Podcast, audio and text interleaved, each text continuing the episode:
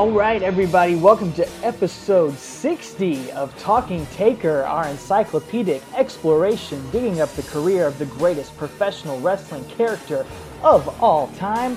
My name is Alex Dorio. I am one of your co hosts, one of the creatures of the night, and I am joined, as always, by my tag team partner, my wrestling buddy, Mr. Travis White.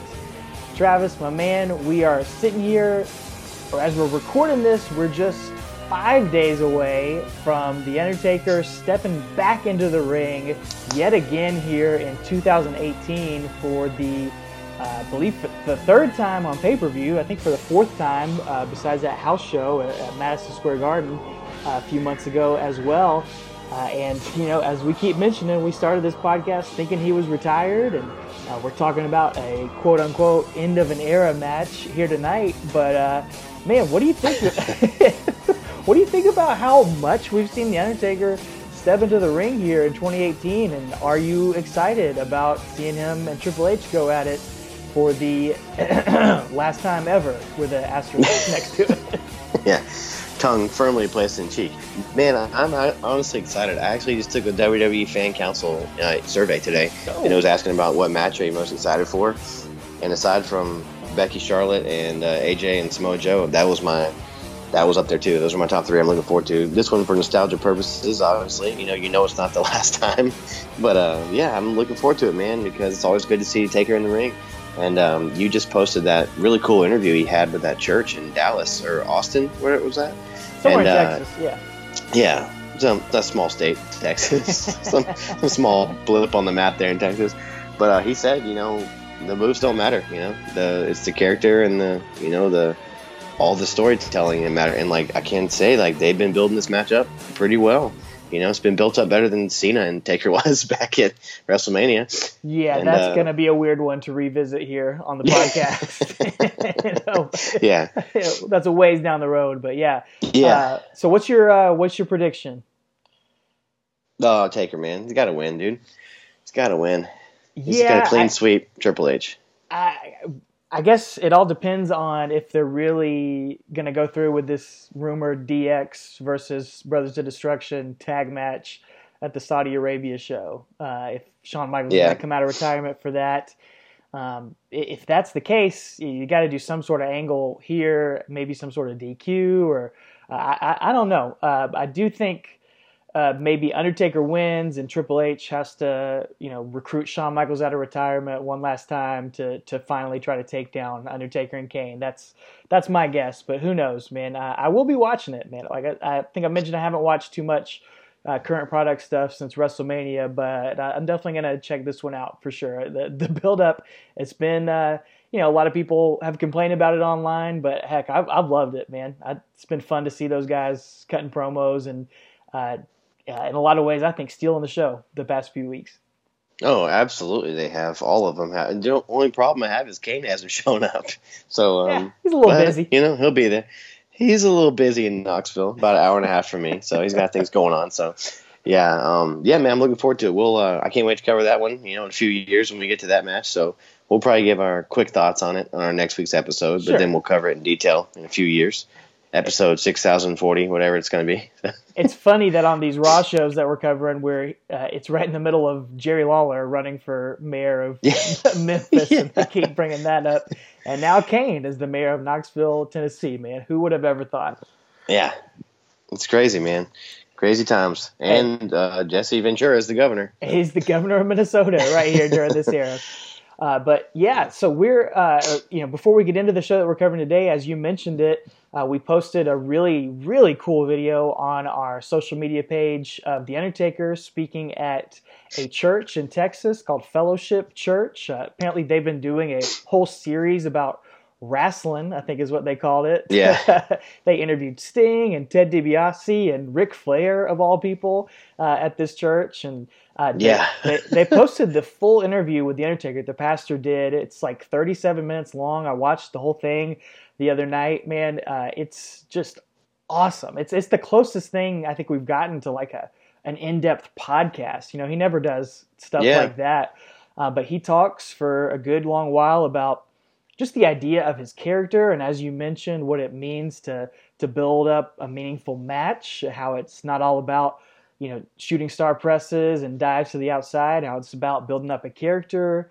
Uh, he tells some great stories about Andre the Giant, about Mark Henry, and uh, even shares a little bit about his faith, which I had honestly had no idea about, especially watching him crucify guys back here this day and age. Yeah, I don't think in '99 he was he was a man of faith. So. Yeah.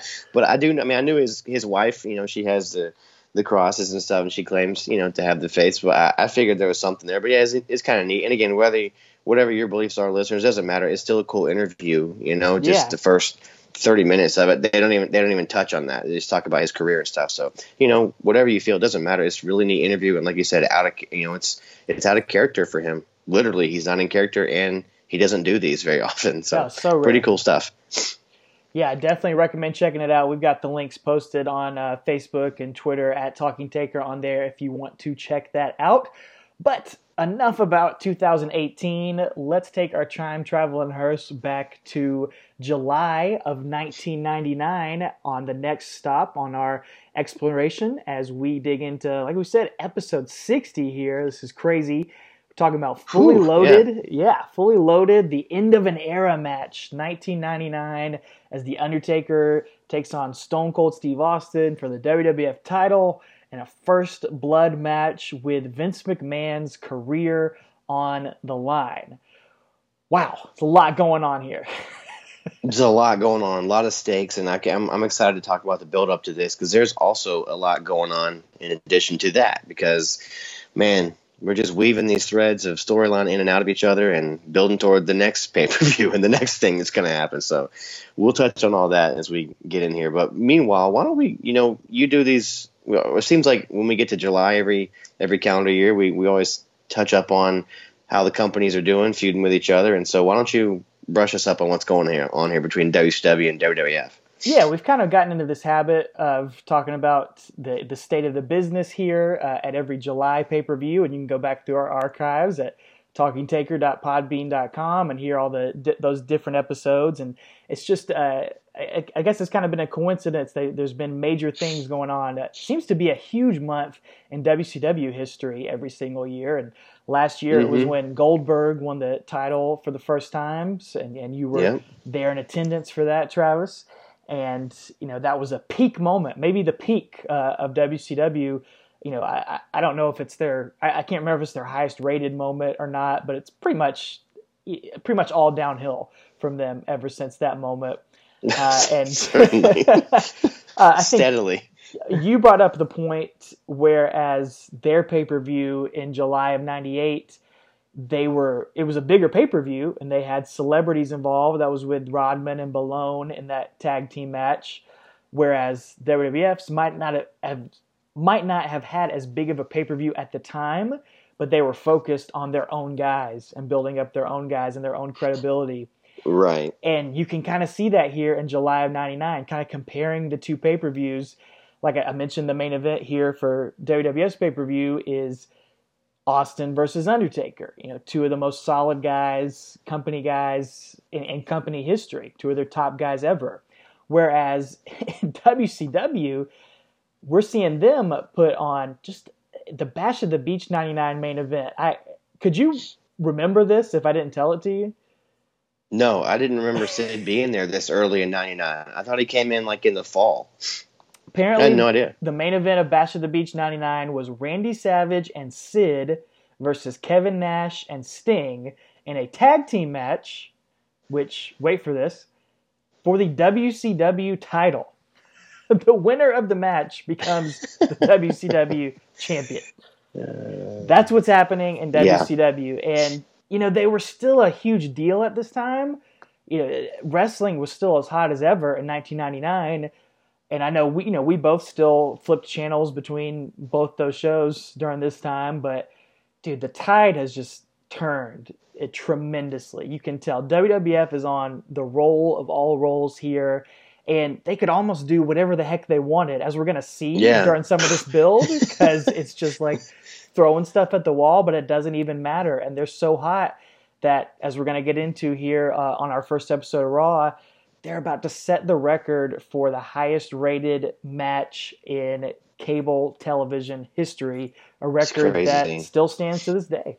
Uh, and will stand forever because again, the way oh, yeah. no one's no one's ever going to achieve this again. Not with streaming and thousand million channels you can watch and everything on demand and Hulu and Netflix. Yeah, there's it's never going to happen again. So yeah, it's crazy, man. Like you said, WCW is in a steady decline at this point, and they'll get a shot in the arm when Russo comes in, and we'll talk about that on this, you know, podcast in a couple months uh, when we hit a couple months from now when he actually leaves. So, um, yeah, man. But it, WCW is it's in second place for sure, and WWF is rolling, and they can do no wrong. Even when you look back at it, and some of this stuff is like, what the heck were they thinking? so, oh yeah. And you know what? I'm gonna hop in our in our uh, hearse tank and drive a, a, a, hole through these, or a drive straight through these plot holes and some of the stuff we're going to cover here today too. So, uh, oh yeah, we're gonna have some fun with that. in fact, Steve Austin does as well, so we'll talk about that when we get there. well, just one last uh. point on, on, on all this WCW versus WWF stuff at the time. Again, Austin and Rock, they seem to always be the ones that get all the credit. They get pushed to the forefront here, but look at Undertaker, man. Look where he's been placed on the card for the past year. He has been the top, one of the top two or three guys right there. You know, Austin yep. Rock main event in WrestleMania, but Undertaker has been the number one heel. He's been the number one guy for these guys to go against. He's been the one leading the ministry. He's been up at the forefront. He has uh, had just as many pay per view main event, what more main events than The Rock up to this point for sure. But he oh, has yeah. been Austin's main rival for all this, and it takes more than one guy. It takes it takes somebody else across the ring there to be a part of that success. So uh, you got to give Undertaker a lot of this credit as well for being part of this momentum that overtakes WCW. Oh, for sure. And we said that, you know, going way back. That's one of the reasons we even started this podcast is because he's just a freaking stalwart and a cornerstone, and you can always come back to him and build on him. I mean, regardless the crap they put him through or whatever, you know, ministry, you know, sacrificing people, you know, we're you can get away from that and just, you know, tweak one little thing and come back to Taker and he's a serious threat again and he's just always going to be there, you know. So yeah, absolutely. You got to have some two to tango, and yeah, you're right. He's been at the forefront of all this stuff this last year or so. And finally, he gets his match at the top of the card again here on Fully Loaded. So I'm excited about that. yeah, let's get to it, man. Let's uh, kick off the build with Raw episode 318, uh, June 28th, 1999. As we mentioned here, this is the show that has Stone Cold Steve Austin and The Undertaker in the highest rated match in cable television history. Just absolutely incredible. It's nuts, man. It's a 9.5 rating, which just the ratings are hard to break down, but basically what I did my research is that basically means I mean if it had been a 1 or 10.0 rating, that would have been one out of every households who have cable available were watching this match at this time that's 10% of anyone who has cable is watching this match on this night at this time. So that's just crazy, man. It's just nuts to think that. It is, and it it felt like that back then though too. It felt like yeah. one out of every 10 people was talking about wrestling, was wearing a wrestling t-shirt or, or something like that. Yeah, it it it probably was, you know, that popular. Know, like you said, those ratings are hard to break down and understand, and maybe not 100% accurate. It's a statistic, sure. but it definitely felt like that.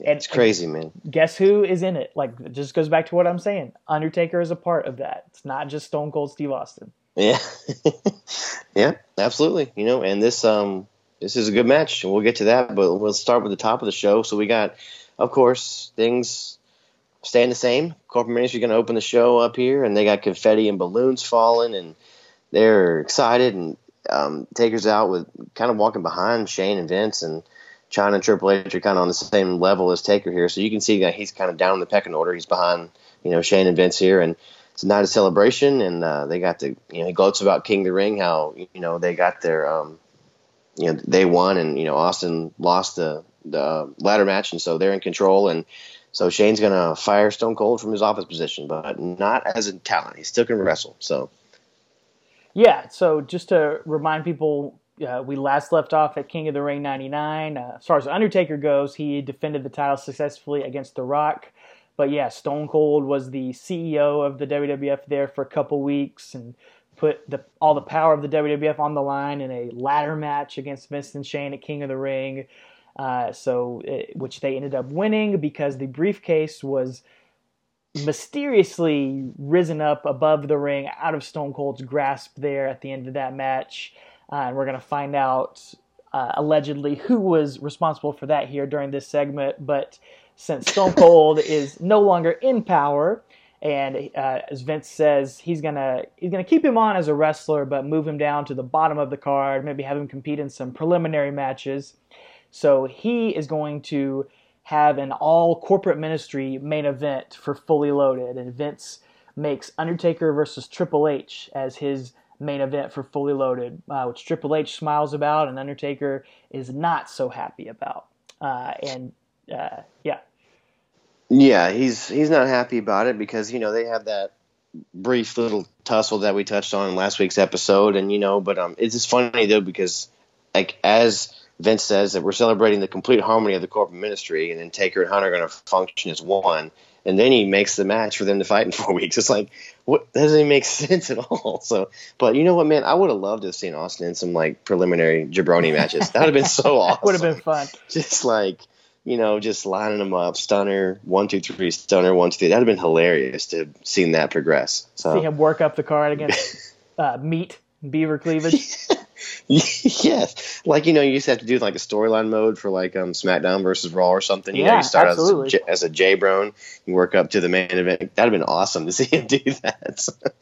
oh man, but yeah, you said um you know we got a, a reveal here, I guess, because during the middle of this um promo, we get Boss Man coming out to his old Hard Times music, and dude, I missed that song. It's Ah, so me too, good to man. hear. So good. If you ever take a trip And, down um, to Cobb County, Georgia, Which you do. every day. and literally every day. So, yeah. Oh, this dude gets in the ring and they kind of feign having a confrontation, and then he just grabs the mic and says, "I love you guys." All I could hear was "Brother Love" in my head. I could hear Prichard saying it. and the uh, Oh. the assumption here is that the big boss man was the one who raised the briefcase because he was fired from the corporation last week on Raw, and the stipulation was no one from the corporation was allowed to interfere in that match. And so, since he technically wasn't a member of the corporation anymore, he was able to interfere.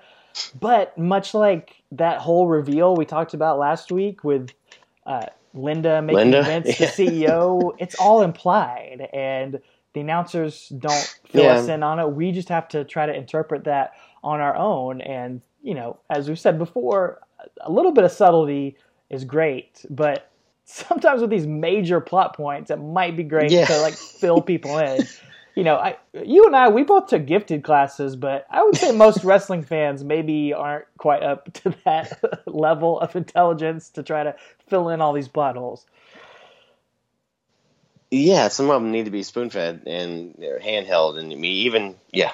Last week was a stretch for me to try to fill that gap in. So yeah, this is you know I've always heard the boss man's the one that raised it, but we never get told. So anyway, I still want to know who drove the white Hummer on Nitro. So Still wondering. I'm still waiting, still waiting for that. And who stole Samoa Joe back in TNA? So anyway, do you remember that whole storyline? Oh, maybe it'll pay off at Super Showdown. So um, we'll see. Fingers crossed. Oh, um, that's not the only interruption we have for this promo, though. We get Stone Cold coming out, and he's got the comes out and he says that um, you know, while he was still CEO, he took out an insurance policy before the match, and I just unfortunately Rick Rude had passed away and back in April, Mm. but I thought how cool would it have been if he'd you know that was that was a. Uh, HBK's insurance policy a couple years ago, so that'd have been kind of Yeah, neat to have that'd have been fun. that little throwback. But um, I, I didn't realize he was dead at the, at the time I wrote my notes, and I went back and looked. Like, no, he passed away. So Yeah. already. So plus they have history being in the uh, Dangerous Alliance together. So, but um, anyway, it, he says he had an insurance policy, and he signed himself a new, bigger contract with lots of more zeros, and basically waived that whole "you can't touch Vince" rule. So Yeah, he, can touch him anytime he wants to. permission to assault him whenever he wants to at this point. It's a great stipulation to have in your contract. Oh, absolutely. You can beat up my boss at will. Whatever you want. yeah. But uh, Oh. perhaps more importantly than that, he uh, Yes. uh, apparently Stone Cold was very clairvoyant about all this. He knew that he might be screwed at King of the Ring on June 27th. So at, during his final few hours as CEO, he booked himself a WWF Championship match. Uh, the one he said he was entitled to a few weeks ago that he was going to cash in on at some point on June 28th sure. on Raw tonight. So he's going to get his revenge. He post dated, predated the contract right there. And also, if anyone gets within 10 feet of the ring, uh, that Taker will be disqualified and Austin will win the title. Remember that. If anyone, yep. if any member of the corporate ministry gets involved, even within 10 feet of the ring, Undertaker will be disqualified. yeah. Keep key, that that's a key there. Yeah. Yeah, yeah, absolutely.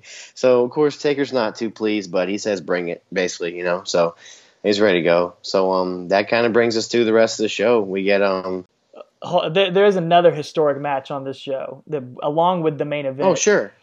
This is this was incredible, man. It is the battle of boxers versus briefs. yes. This actually happened. Chaz wrestled meat on this show, and we had the visual of two dudes literally wrestling in their underwear people make fun of wrestling a lot of times, like two, a bunch of two dudes wrestling in underwear. No, Chaz wrestled representing boxers, and Meat wrestled representing briefs. And in case you listeners want to know, boxers did get the win, uh, and Chaz won with a, a, reverse Death Valley driver of all moves during this match. It was uh, a sight to see. It was, man. I uh, Man, I used to use that move on all my creative wrestlers, the reverse Death Valley Drive, because it was freaking brutal. But yeah. yeah. here you go. Chaz uses it. Chaz. Who again is drop the beaver cleavage name. Yeah, drop the beaver cleavage name. Now he's Chaz. And yeah, dude, boxers versus briefs. I can't even believe that was a real thing. So, I mean, 10% of America that had cable tuned in got to see this. Literally two guys wrestling Man, in their underwear. They should have saved that for pay per view. oh, yeah. Oh, man. That's unfortunate. unfortunate. So I could take the less Chaz and meat we talk about, the better. So, um, well, please move yeah. on. so, um, but one thing that's kind of nice is uh, is there's not corporate ministry in 100 million segments. You know, it's not taking up as much time. Now, there's going to be a lot of stuff going on with Taker. We're going to cover here that has nothing to do with his match with Austin. For sure. But the corporate ministry is going to kind of take a back seat here as a faction. We see them here at the beginning of this night, but then as the weeks are going to go on, they're kind of, I don't know, they're not disassembled or anything, but they're just take a back seat, which honestly makes you and our job here easier. Yeah, it does. we don't have to follow every single thing. But um, anyway, um, I, so Cole's going to interview Vince backstage, and he's like, "I'm not worried about Austin because you know we took his heart last night. So I guess raising the, um, I guess his heart was to be CEO, which I disagree with. So. but anyway, that's going to bring us to the main event. Uh, Taker well, comes out to, with Paul. Do you want to mention The Rock? Oh, and he just gave a promo before his match with Triple H saying that you know the world saw him beat Taker three times last night, and he did get that new tattoo on the back of his head. So I know he mentioned that Heat the night before. Uh, um, uh, on the, the uh, pay per view, he said that he's going to give it to him on his butt cheek, but now here I guess he changed it to on the back of his head. So I appreciate him. That way we can all see it. So. Oh, absolutely. Yeah. His 33 pound head. Yeah. So, so, just keep that in mind because we still got that little rock, you know, dangling that little thread there. Um, there's gonna be a lot of people that Undertaker's feuding with this next four weeks. So, so yeah, the the main event right here. Uh, Taker comes out first and he has someone with him within 10 feet of the ring. Apparently, from apparently Paul Bearer doesn't count as a corporate ministry member uh, because he's right there at ringside, even though they gave that stipulation to start the match, and he interferes all over the place. All throughout the match, man, with the loaded loafer, man. Yeah, he's. So I guess Austin was feeling, I don't know, benevolent this night and not feeling like he needed to exercise that. But yeah, they just completely violate their own stipulation from the beginning of the night. It's just like, come on, man pay attention to that detail. That's the stuff that gets me infurious about wrestling. I take it way too seriously sometimes. that stuff kind of gets me infuriated. But um, yeah, they go at it immediately. You know, Austin enters and they just slug it out, and it's very similar to their previous outings. However, it's it's like on steroids. It's sped up. You know, these yeah. matches are great.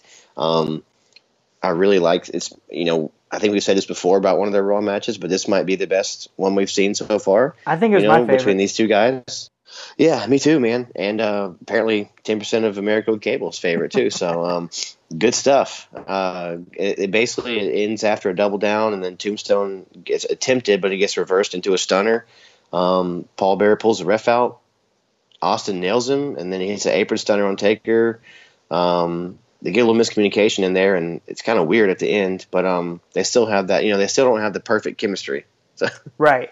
Yeah. uh, But uh, I do appreciate that they they play off their last Raw match too, because that was the similar thing that happened there with Paul Bearer pulling Yeah. Austin out towards the end, uh, and it gets a hot two count here when he interferes, but Austin's able to fight it off this time and actually get the pinfall and win the WWF Championship on Raw for I believe this is only the third time that the WWF title had ever changed hands on Monday Night Raw. and two of them were Austin. And two of them were Austin. Yeah, that's right. Yeah, and he goes on. He's winning. He wins his fourth WWF title here, which just a little fun fact. This is the only the third man in history to win three. He's after Hogan and Bret. So Yeah, up to that point, that's uh, that number has yeah, uh, definitely increased uh, in the many years since then, which you know, just goes to show you how much the business has changed. That he was only the third person to hold the title Yeah. four times up to that point. yeah, it's crazy because I I thought Shawn had, but he, he hadn't. You know, so um, just Hogan and Bret, and then Austin. So that's some good company to be in. Oh, absolutely. Uh, I will say too here that we are really, and 1999 is a huge, huge. It's it's a huge part of 1999 that the WWF Championship has just become just a hot potato here. Um, Yeah. And I don't know, man. What do you think? Do, do you do you think that this was actually the plan for Undertaker's title reign? Because it comes to a very abrupt end here. He won it at Over the Edge, had that one title defense against Rock.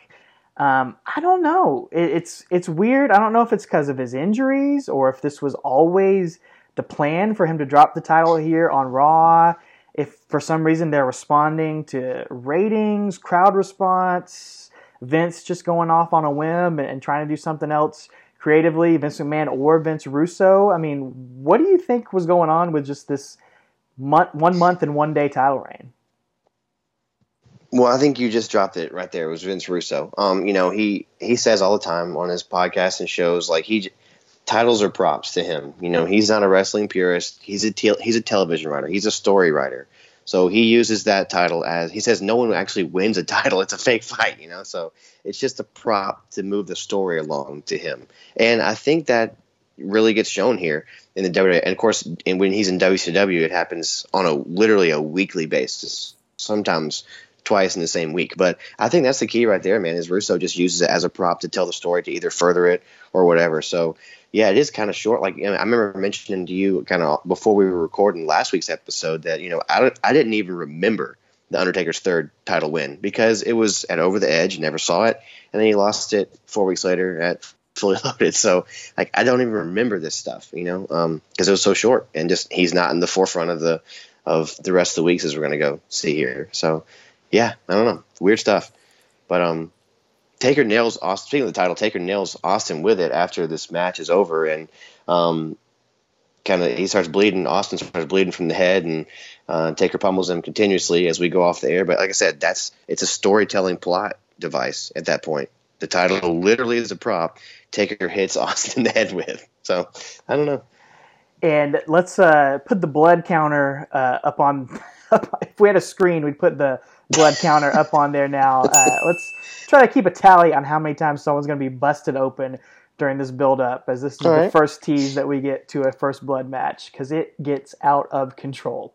Uh, let's uh, let's keep things moving on Yeah. to Heat, episode forty-nine on July fourth, nineteen ninety-nine. Uh, probably not the highest rated episode of Heat right here on uh, the 4th of July, but they, they did have an episode, and The Undertaker is on it here, cutting a promo, talking about um, he comes out uh, with Paul Bearer as his designated mic holder yet again. Uh, the the crowd is chanting for Austin huge here. Dude, yeah. Uh, they are so loud. Taker is really ticked off about how things have been going, and it's funny that he mentions the ratings here in his promo. it's not about ratings. It's not about television. It's about two men, and I use the word loosely with you, Austin, that just don't like each other. What I seek is retribution. I don't want your soul because it stinks. I don't want your rotting flesh because it ain't worth a, you know what. It says, uh, "What I want is your blood." You know, last week I tasted it, I liked it, and I fully loaded. I want a rematch for my World Wrestling Federation title. So, yuck. Tasted his blood and he likes it. So he's a, uh, I don't know, gross. We'll see some more blood tasting. he becomes a vampire during this build up. yeah, he's like Gangrel. I'll take this I'll to turn this to, turn Gangrel's uh, oh, uh, yeah. character up to eleven here. So. He's, he's huge gimmick infringement on Gangrel during this build up. We're going to talk about it here as we go on. Uh, oddly, Undertaker uh-huh. he challenges Austin to a first blood match at Fully Loaded, and Undertaker, who has no leverage here, says Austin has 24 hours to get back to him, or else. yes. You're not the champion, dude. like, like, it's up to Austin on whether or not he's going to give you the title match. But uh, anyway, uh, that's not the last we see of the Undertaker on this episode of Heat.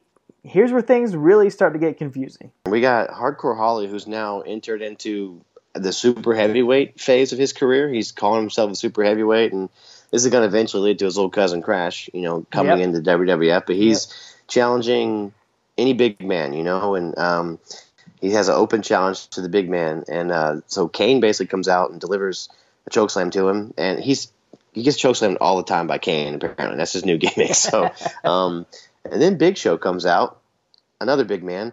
Um, and before he gets in the ring, Taker comes out as well, and he kind of slides in and stands beside Kane and they stare down Big Show, and Big Show backs up the ramp. So I mentioned last week's episode that Big Show turned heel at King of the Ring against Kane.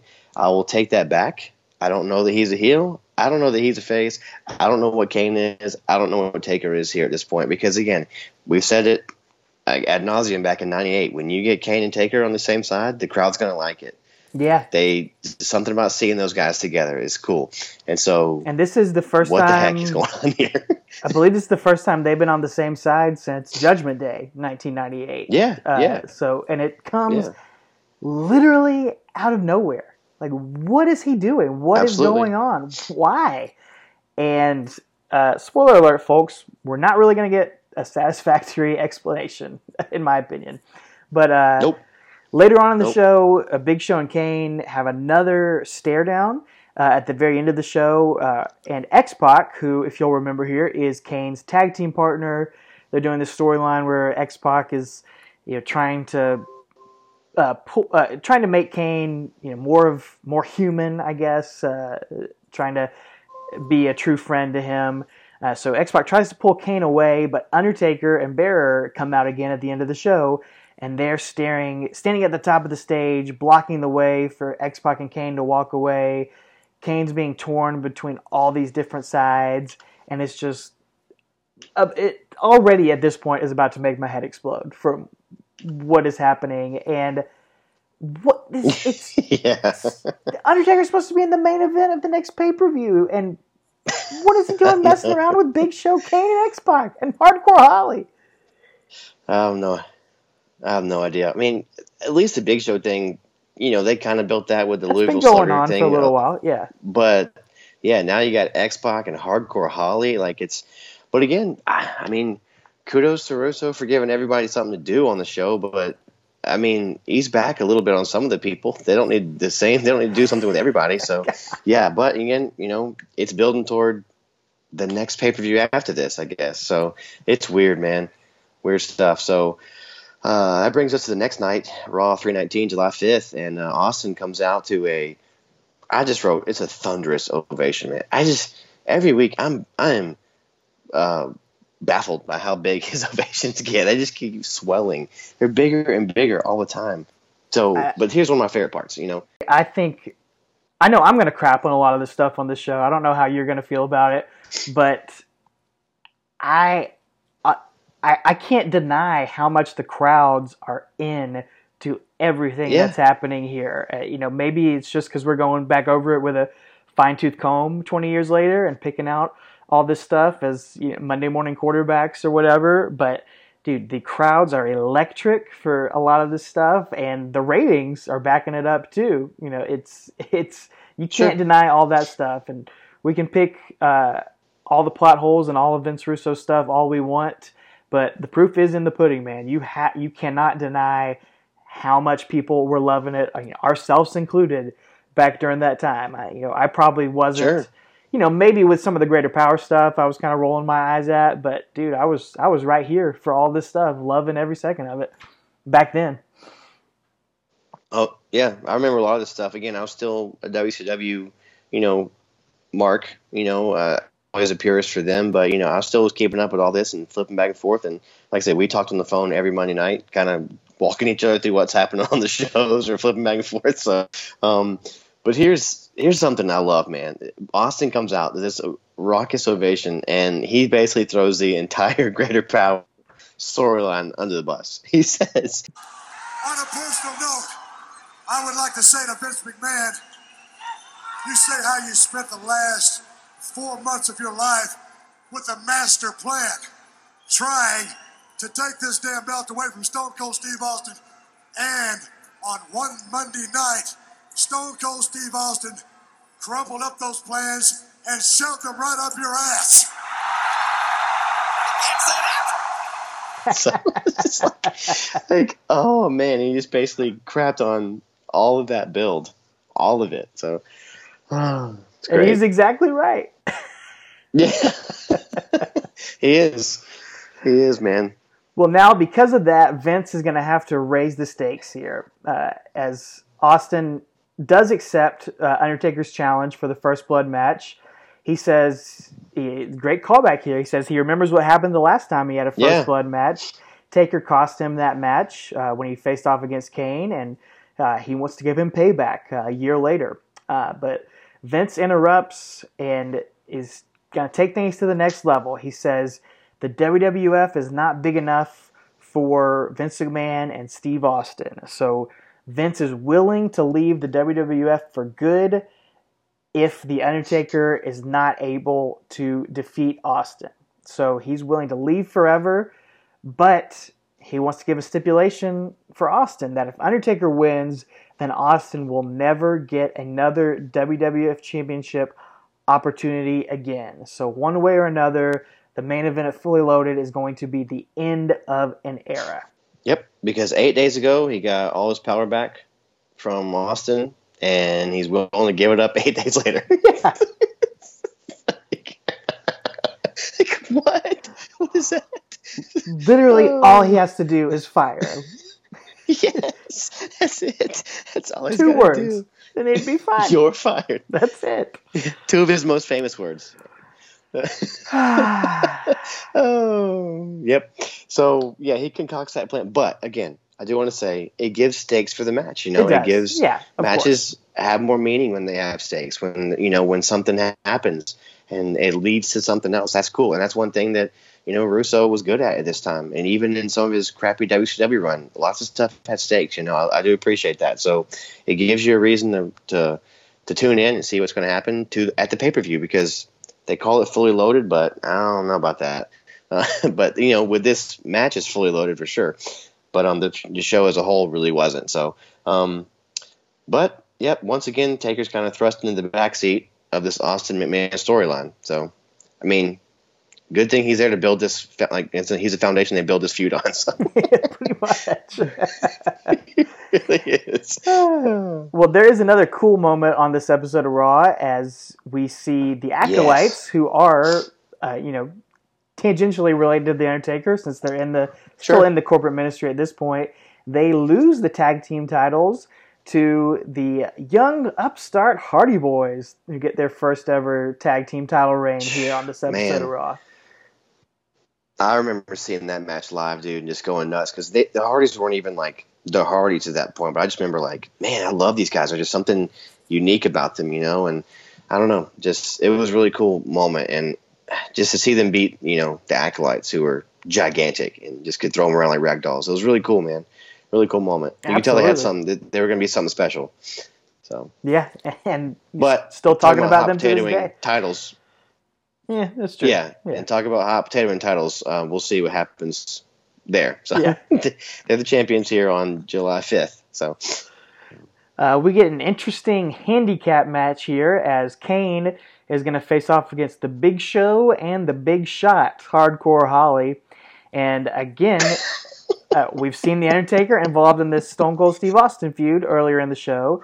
And now, during this match, Undertaker and Paul Bearer are going to make their uh, way out to the ring and distract the Big Show, uh, which allows Kane to get the win. And then Undertaker is going to hop into the ring and help Kane beat up the Big Show. And it's just why? What Undertaker and Kane? yeah, The last thing we saw of them uh, a little less than a year ago was Undertaker talking about how he he's the one who set Kane on fire. He they wrestled at Survivor Series. They're supposed to be split forever, and for no reason at all, he's going in there and trying to help him again. And also, Undertaker has a world title match at the next pay per view. What is he doing? yeah.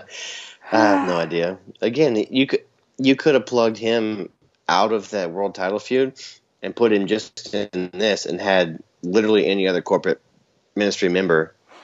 You know, because he's just a pawn in this in the Austin McMahon scheme. You know what I'm saying? Like, yeah, yeah. Luckily, it's Undertaker because it's so it's high profile and you're gonna want to watch. But you literally could have plucked, plucked him out of it and put anybody else in that. It would have been the same story. You know. So it's weird, man. But um, so yeah, during this thing, there's there's lots of cheers and boos and cheers and boos because the crowd doesn't know who to cheer for, and like again, they're they're cheering because the brothers are together, but then they're booing because they're beating up Big Show. I, I don't know, but then they they double suplex Big Show, and then I think um, you caught it on in your notes that there's this when Jr. says nobody's ever suplexed him. Yeah, before? he says no one has ever suplexed Big Show before, and man, he clearly has never seen uh, Curt Hennig pull it out on Monday Night Show. I know. I, I remember that too. Oh, yeah. that was insane. Throw that one in your uh, Google machine if you've never seen that. It's it's pretty spectacular. Yeah, well, get your get your blood count Fitbit out, and we're gonna have another another one up here. So Taker uh, gets a chair handed to him by Paul Bear, and he nails Big Show in the head. And as Kane looks on, and Big Show does the old blade jobski and helps sell that first blood match at Fully Loaded. So there we are. We got two two bleeders. There is no way you could forget that that is going to be a first blood match at this pay per view, man. And you know you. I'll talk. I'll save my thoughts here later on. Let's uh, we'll keep it moving. Uh, Okay, what what right. happens on uh, Heat episode fifty? Yeah, we got Heat 50, July 11th. Um, really neat um, opening package, opening up uh, the show that recounts the entire history between Kane and Taker and how they have an on again, off again relationship, like ri- ri- rivalry and alliances. And now they're united with a common enemy in the Big Show as their victim, is kind of the question marks there. So this is the Big Show show right here, basically. So Big Show opens up the show talking to JR about the collusion between the Brothers Grimm, he calls them. So. I was, I'm sure that's trademarked, but um, yeah, the Brothers Grimm. That's a new new uh nickname we could put on our Taker shirt once we get done with all these episodes. Dude, Big Show. You'd think Big Show was um third behind Steve Austin and Rock here. The amount of pops he's getting, man, it's Mhm. it's insane. So again, I take my comments back from him being a heel last week. So Mhm. anyway, he says he's going to take out Taker tomorrow on Raw and take out Kane at Fully Loaded, but it's going to start tonight. So wrapping it up, Kane defeats Bradshaw in the main event, and uh, Big Show comes out and nails him in the head with a, and I quote, truck wrench of some kind. So it's a gigantic wrench the size of my bed. Like it's as, it's as long as like a queen size bed or something. Yeah, It's it's, ridiculous. So. So yeah, and in my notes, I just wrote, "Wait, are we building to Big Show versus Taker or Taker versus Austin?" I'm just very confused, but seems like we kind of dropped Triple H and Rock out of there. But well, I'll we'll revamp that comment in just a minute. So it is all Uh. over the place, man. It, it feels like there's just no thought being put into what's happening next. Uh, but I guess in a lot of ways there there is a lot of thought into you know Or like you too said, much. that- yeah, too, maybe too much thought into what's happening next year. Uh, as it keeps on rolling to Raw, uh, July twelfth, nineteen ninety nine, uh, episode three hundred twenty. Uh, it opens with Austin coming out to the ring, and this is a heck of a segment right here. He's got the Oh, yeah. contract to uh, lock in the stipulations for the fully loaded match. So he calls out Vince here, and Vince actually is out in a wheelchair. Uh, we saw him in a wheelchair back in uh, the fall of '98, but that was all kayfabe, and he's legitimately yes. injured here, I believe, due to a motorcycle injury uh, that he had. So he's literally you know, forced to be in a wheelchair here. Maybe he's not forced, but he does have a legit injury. Uh, maybe he could have been on crutches. Yeah, it's a shoot. He will yeah. be on crutches later on, but yeah. Uh, but he is uh, being the great showman that he is. He is playing it up big for heel heat, coming out slowly in his wheelchair, yeah. looking for sympathy in it. You know, he's he's turning it. Uh, turning chicken, uh, you know what, into chicken salad here. yes. Oh, yes, he is. So yeah, they kind of he and Austin kind of go back and forth about who's going to sign first. You know, kind of like middle schoolers on a playground.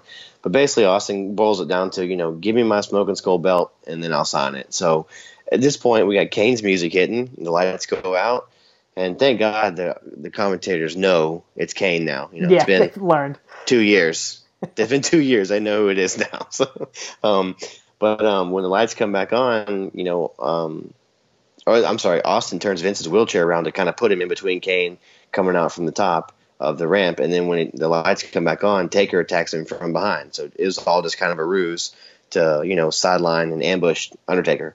So he gives him the smoking skull belt one way or another.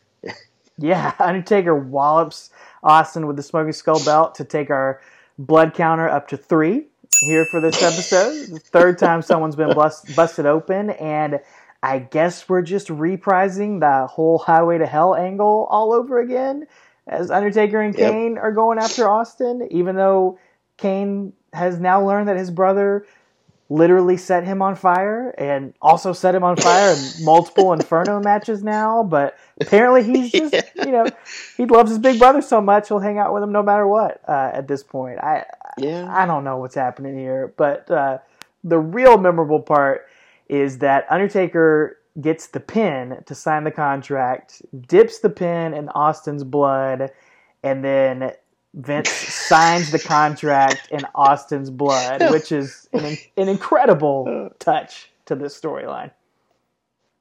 Well, because they they they specify, you know, that's Vincent McMahon's fountain pen. So you know you got to fill it with ink to write. So yeah, he's as the blood's running down Austin's head, he's holding it there, to filling it with the ink yeah. it's running, eh, or filling it with the blood. It's just so like gross, but kind of like that's so kind of cool. They thought yeah. of that at the same time. Yeah, and like how like how evil and vile is that? You know, literally signing his own blood. So I don't know. I mean, you could you could sit there and be like, "That's crappy," but man, it's it was it was fun and evil, and it really told a good story there. I, I enjoyed that part. You know, what a what a scene. Uh, what I enjoyed most is that Vince his um, he's got a motorized wheelchair and it's not quite strong enough to go back up the ramp and he kind of gets stuck. So Shane McMahon runs out from the back and has to push the wheelchair up the back and uh, you, you only catch shoot, a glimpse yeah. of it before they cut the commercial, but it's pretty hilarious. Yeah, it was great, man. It was great. So uh, that leads us to kind of throughout the night. The rest of the story is being told. Austin's telling the medics to get the doctor if I need stitches and or just wrap a bandage on it. I don't need stitches. I don't care. You know, he's just saying, you know, I'm a tough guy. Just do whatever you got to do. So that's kind of told throughout the rest of the night. So um, we don't need to nitpick each little scene there. But well, we get um, X Pac and Road Dogg come out talking about their DX problems they have with you know Chyna and I'm going to use the name Billy Gunn, not his name he's going by here on television. What kind Please. of a, what? Uh, anyway, I got yeah. What kind of a dumb name was that? So anyway, um, and Kane comes out and X Pac tells him, you know, you got to choose. You know, don't let Taker manipulate you. You gotta, you know, you gotta make a choice between me or the Undertaker. You know, your brother. So, um, basically Chyna, Triple H, and, and Billy Gunn. So we got three fifths of the old DX come out and beating up uh, beating up uh, the, the, the good guys here, X Pac, Road Dogg, and Kane. And Taker comes out and he takes out Billy Gunn, who is a clear heel. And then he and Can Kane's kind of stand face to face, and he whispers to him. I don't know if he was wearing like one of those Britney Spears mics or not. Could you tell?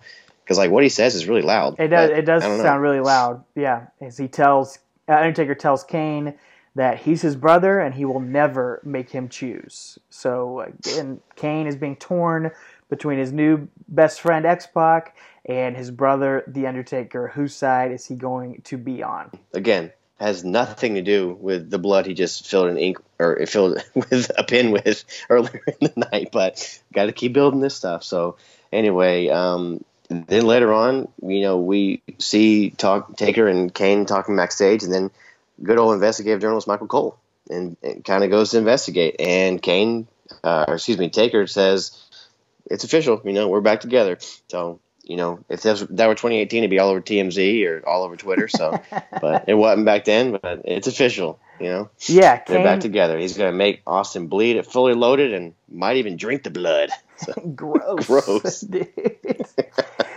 yeah, Kane has uh, decided he's going to team up with Undertaker in the main event to take on Austin and the Big Show.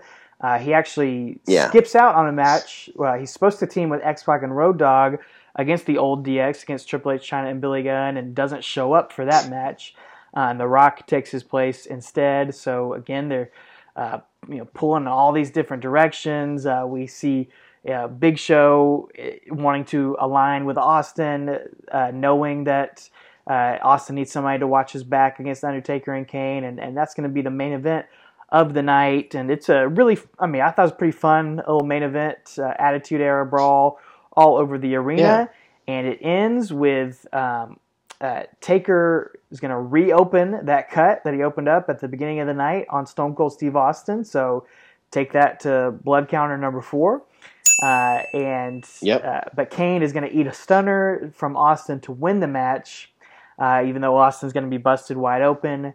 And the show ends with a just a lovely visual of Taker heading up the ramp and licking his glove that has Austin's blood all over it. Delicious. Real blood. Yeah. his actual blood. I hope, man, those guys must trust each other. Yeah, man. they, ooh, man, and uh, yeah, but you know, Austin does his late to the tag match arrival again, like oh, he always usual. does. it's like he's kind of a jerk tag team partner. That's his signature spot, though. But um, yeah, man, it was fun. But you know what, dude? Where the heck was Paul Bear? Where's he been, man? No clue. no clue. I got nothing. Yeah. he didn't have a microphone to hold, so. Yeah, there you go. Yeah. Or yeah, or or title anymore. So. Uh, well, maybe yeah. he went home uh, because he was so ashamed. Because earlier on in the show, Droz took on Al Snow in a hardcore evening gown match, and oh, dude, that I'm match. Sorry, can you repeat that? Uh, yes, I will. Uh, Darren Drozdov took on Al Snow in a hardcore oh. evening gown match, and I just want to say I take back every bad thing I've ever said about the current WWE product after watching that abomination. I take it all back. Well, you mean it didn't get a 9.5? Oh my goodness. I didn't dude. check it the ratings. Like, how do you do that? It's so bad, man. I got nothing to say. It's so bad. There are some real Oh, hidden man. gems on these episodes of Raw.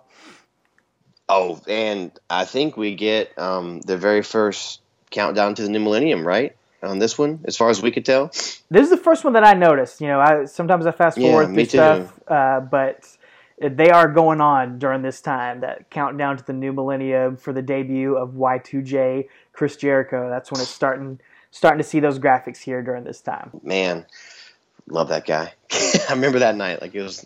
We'll get to that. Never mind. Well, I'll save my thoughts for that later on. We'll Yeah, I, I, you know, we've had the few weeks. conversation So that brings us. off air. I don't know if we'll ever do this type of podcast again, but if we did, Chris Jericho might be the best possible subject to do it on. Yeah, yeah, he's right up there with Yeah. Undertaker that you could analyze his career like we're doing here. Oh yeah, for sure, man, for sure.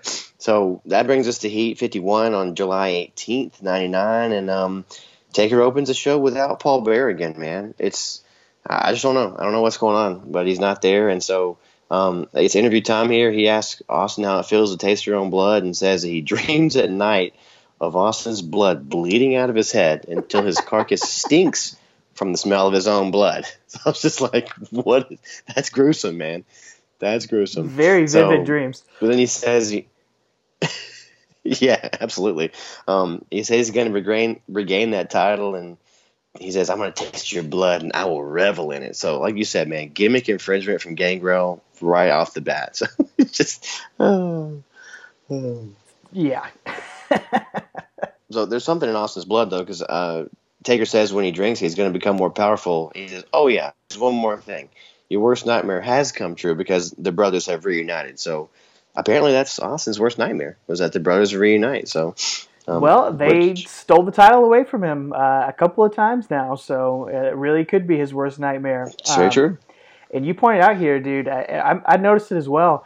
Kane is looking ripped uh, during these few episodes. Dude. He is shredded. He's uh, leaned out, and he looks great. He's he's so lean. Like I, I honestly thought like I had to go look up and see if somebody stood in for him a couple weeks or something. Like he looks amazing. Because I, I, remember saying when you know when he first debuted at Bad Blood, like he was bigger. I mean, I know he mm. had a little bit of lifts, in, but like his body was bigger than Taker. You know, he was he wasn't fat. He just was.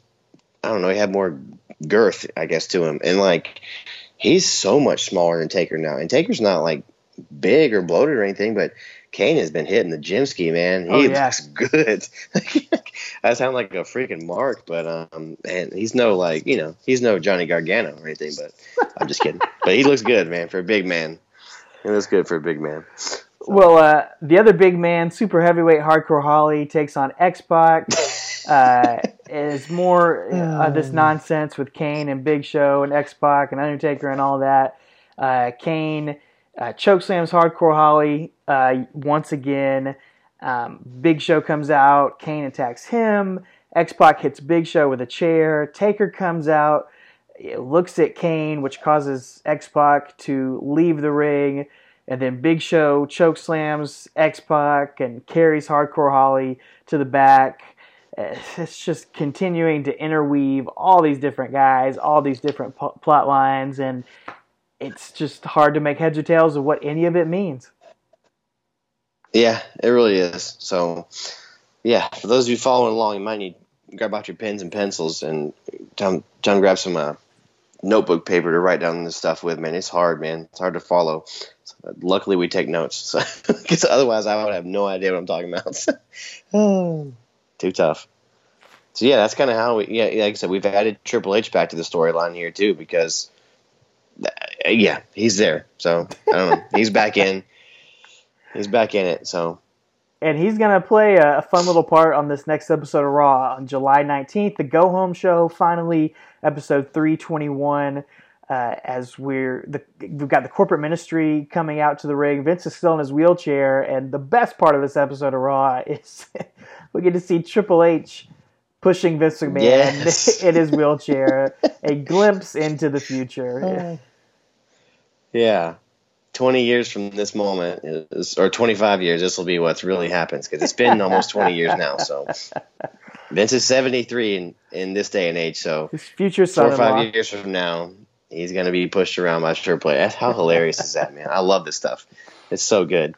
Um, but you know, I want to say, like, you know, corporate ministry, like you said, they come out to open the show, and like, I just noted in my notes again, like I mentioned a few minutes ago, it's weird. Like, it seems like they're fading into obscurity, like, or not obscurity, but like they're kind of dissipating. They're kind of having their own thing. Because one thing we haven't mentioned is like, you know, you've got Mideon still has the European title, and you know Shane and the posse are kind of feuding with Test because of his whole thing with Stephanie. So they kind of have all their individual little storylines going on nowadays. It's not like just the one man at the helm like Undertaker was, and everybody's his lackey. So they're kind of fading off, and they haven't really been a unit like you know in a few weeks. But um, I don't know. It just something I wanted to note there as we you know kind of pick apart Undertaker's you know career here. It's just kind of neat to see it kind of fading in, and it's going to kind of fade away pretty pretty shortly here. Yeah, it's all crumbling down here uh, in these last final few uh, final few days of the corporate ministry here. Uh, but Vince thinks that it's going to be Austin who is in his final few days. He encourages the fans to take Stone Cold's picture later tonight. Uh, benefit of flash photography uh, because it'll be the last time yes. Austin will ever appear on Raw as the champion. And Vince gives his infamous guarantee that this will be the last time we ever yeah. see Austin as the WWF champion. And Vince is so confident that he's going to not only place his own career on the line, but decides to say that the Undertaker's career is also going to be on the line at Fully Loaded, and the dead man is not too happy about that. Nobody threatens me, Vince. Nobody. Somewhat unsettling for the corporate It ministry. was you say. that made the deal with Austin. That's your problem. I have a problem with Austin, and it's personal. The hell with business. He said, "You made a deal with Austin. That's your problem." Uh, he said, "I have a problem with Austin, but it's personal." He says, "You know, to heck with business here at Fully Loaded. I'm going to open Austin up and become the champion again, but I'm going to do it for me and not for you." So, you know, Vince goes on to say, "Like, who signed your paychecks, pal?" And then uh, he goes on to say, "You know, I made the Undertaker," which he revealed to none other than Jerry Lawler months ago that he did. This is just Mark. So I don't know. Is he still just Mark now, or is now that he's not abducting people, is he takers? I don't know. I don't know, and this is like it's almost like a babyface turn here. It, I, it's like all these Yeah. shades of gray here, but you know, Undertaker's kind of splitting off from the ministry here. He, Undertaker puts some bass in his voice and gets in Vince's face, saying "Nobody made me," uh, and then Triple H uh, stands up for his future pops, um, gets in it, gets back in Undertaker's face. Undertaker threatens to split Triple H's melon, like he's gonna do to Austin. Um, and then Yeah. uh, Triple H sucks up to Vince, saying uh, he can't believe Vince would trust Undertaker.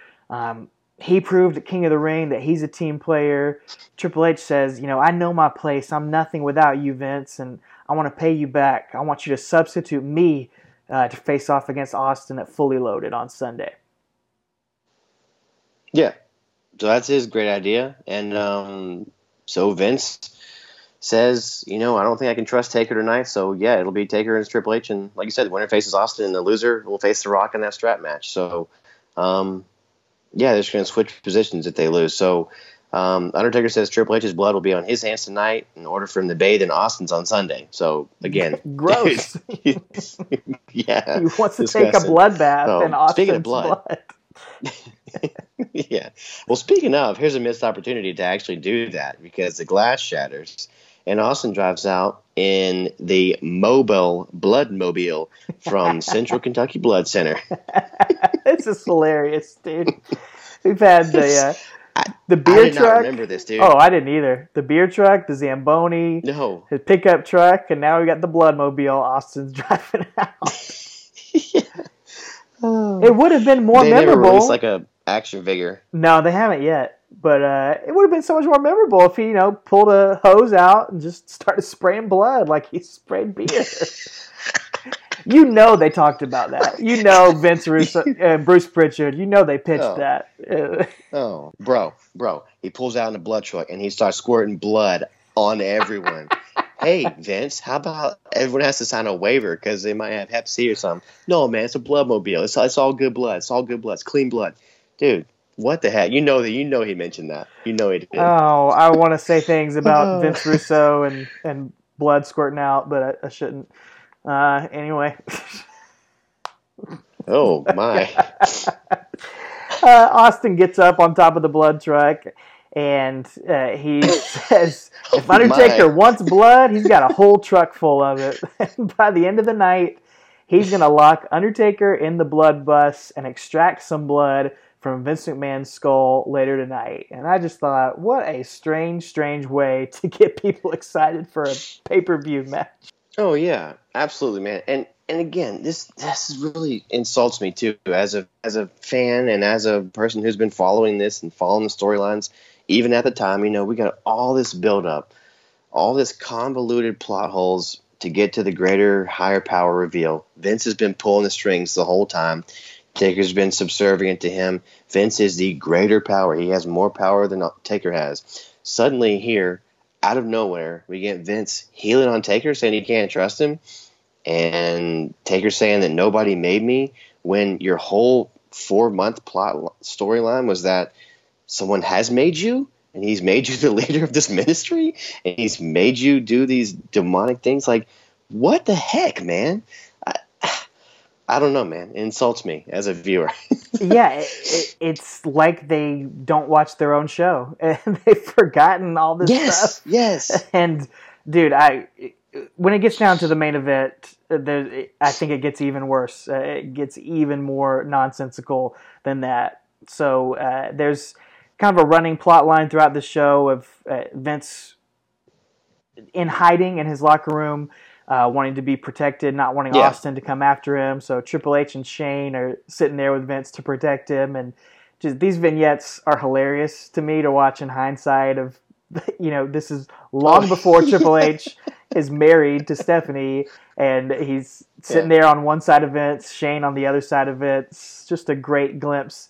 Uh, into the future, man. I, I can't put over how funny it is to see that visual in 2018. Right. Sitting there in that room are the two fathers of Vince's six grandchildren. Wow, that's a great way to put it.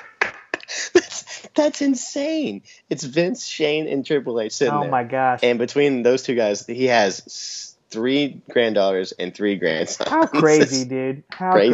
crazy. Only in wrestling, brother. Yeah. Almost as Speaking of only crazy. in wrestling, we get some more GTV. I want you to talk about this. Almost yeah. as crazy as seeing Ben Stiller, Janeane Garofalo, Paul Reubens, aka Pee Wee Herman, and Kel Mitchell from Kenan and Kel, the stars of the all-time classic 1999 comic book film Mystery Men, are caught on GTV talking about Debra's puppies. Just wow. Oh man. I don't really have any other Just, comment dude. besides that actually happened on WWF television. I, Kel loves orange soda, man. That's all I gotta say. I, man, you know what? Mystery Man, I saw it in theater, brother. I Me loved too. it, and I loved it as like a cult classic too, man. I, I fact, wasn't being know, sarcastic. When I had my band in college. Oh no, it's great. When I had my band in college, we named our second album "Hang Loose" after uh, Ben Stiller's uh, denim wallet from this movie. He says, "You may see my wallet. Denim says "Hang Loose" on it." So there you go. Love it. There you go. Mystery Man, go watch it. I, I think those four should be inducted in the WWF Celebrity Wing of the Hall of Fame just for this segment. Oh, Put them in in 2019. Absolutely. Danny Carvey was, and he was. I mean, not Danny Carvey. Daggum, Drew Carey. Excuse me, excuse me. But uh, Drew Carey was only in the Royal Rumble for like a minute and a half, and these guys were on G- GTV for like three minutes. So I don't know who Yeah. it's more insulting to that you had those confused. I'm not sure. I don't know. I don't know. Oh, all right. Uh, so we do finally get some sort of resolution or answers for this whole Undertaker Kane Big Show, Yes. X Pac, Hardcore Holly, Love, uh, Pentagon, or whatever's going on here. Um, uh, Show and Holly take on Kane and X Pac. Undertaker comes out and. Uh, I love Pentagon. Holy cow. Sorry, go ahead. uh, Undertaker comes out That sounds like a dating show on like MTV. I'd watch it. Undertaker comes out and beats up everybody who's not related to him uh, with choke slams and chair shots. Uh, and then Kane starts to follow Undertaker up the aisle. Uh, but I guess Kane didn't see Undertaker beating up X Pac because he turns around and heads back Right. to the ring to check on X Pac once he notices that he's been laid out. Uh, but as he's doing that, um, Kane looks up on the Titantron and sees a replay of Undertaker chokeslamming X Pac. Um, so Kane is upset that Undertaker beat up his new best friend, and so Kane gives a chokeslam to his brother, and it gets a huge reaction. But Huge. why in the world was he even aligning with the Undertaker in the first place? I have no idea. I, I I really I have nothing. I have no idea. Like there was no nothing there just to play into what's going to happen next month. I guess you know like I don't know. I guess good on them for knowing where they were headed, but I don't know, man. It doesn't make any sense. Like, and why was that the straw that broke the camel's back? The Right. dude freaking lit you on fire three Right. times. Once as a child and t- twice on television. And he's been trying to get him to turn on the- you drew X Pac the line, this whole brother. time. Oh my god, it's awful. It's You awful. crossed the line, brother. You chokeslammed my miniature friend. I, I I don't know, man. But you know, they actually X Pac they being X Pac and Kane, they actually hug on the ramp, which is a precursor to out. Yeah. you know, you know, hug it out like uh, Daniel Bryan and Kane, who you could some would say wasted ten minutes of television pretending to hug. I loved every minute of it. Absolutely, it was great. uh, so anyway, yeah. So now let me just recap everyone. Taker is now feuding with Stone Cold Steve Austin, Triple H, The Big Show, his brother Kane, X Pac, Hardcore Holly, and Vince McMahon. And Vince McMahon, Tom. yeah. so let's talk about that here. Oh. The main event is Undertaker and Triple H fighting to see who will face Stone Cold for the title at Fully Loaded. Vince McMahon comes out in his wheelchair and he sits in the corner of the arena watching this match. Vince is just smiling with this evil glee on his face. Yeah. As Undertaker and Triple H are fighting each other in the main event. And JR notes that Vince is an evil genius because all he cares about is Stone Cold losing the title, especially since Vince's career is on the line in this match. But if Vince is right. such a genius, this is me butting in, not JR. If Vince is such a genius, right. why is he having his two main guys beat the crap out of each other six days before one of them is supposed to represent him in a match where his career is on the line. And meanwhile, Stone Cold Steve Austin has the night off and doesn't have to do anything. Explain that to me, I brother. I didn't think of any of that. I, I, didn't think of any of that. I mean, well, no, Austin doesn't have the entire night off. He's driving a bloodmobile around, you know, so. yeah. but you're right. You're right. He doesn't have a he doesn't have a match. So yeah, why would he not just I don't know make it a handicap match at the pay per view? You know, if your career's on the line, stack the deck against Austin. Sounds don't just great. say here's I'm going to put a guy I don't trust. I don't trust Taker. I'm going to put him in there as my career's on the line. What? Evil genius. oh, yeah, it doesn't make any sense. So, um, but you know, it's like you said that basically Austin pops up on the Titantron as the match is going. Um, says he's got something for Vince because again he's been kind of quote unquote hunting Vince the whole night. So in order for Vince to stay away, not want to get his skull cracked open, he decides to come out to ringside because he's such an evil genius that he decides to put himself right there for Austin to get to him. So, oh, no idea, man. And uh, yeah, Austin runs down. This Taker's about to go for a tombstone. And he attacks Taker, so we got a DQ. That's the storyline. Now we're gonna have the storyline progress. So take us through this. Yeah, The Rock comes out as well and gets him some of Triple H. So they fight out away from the ring.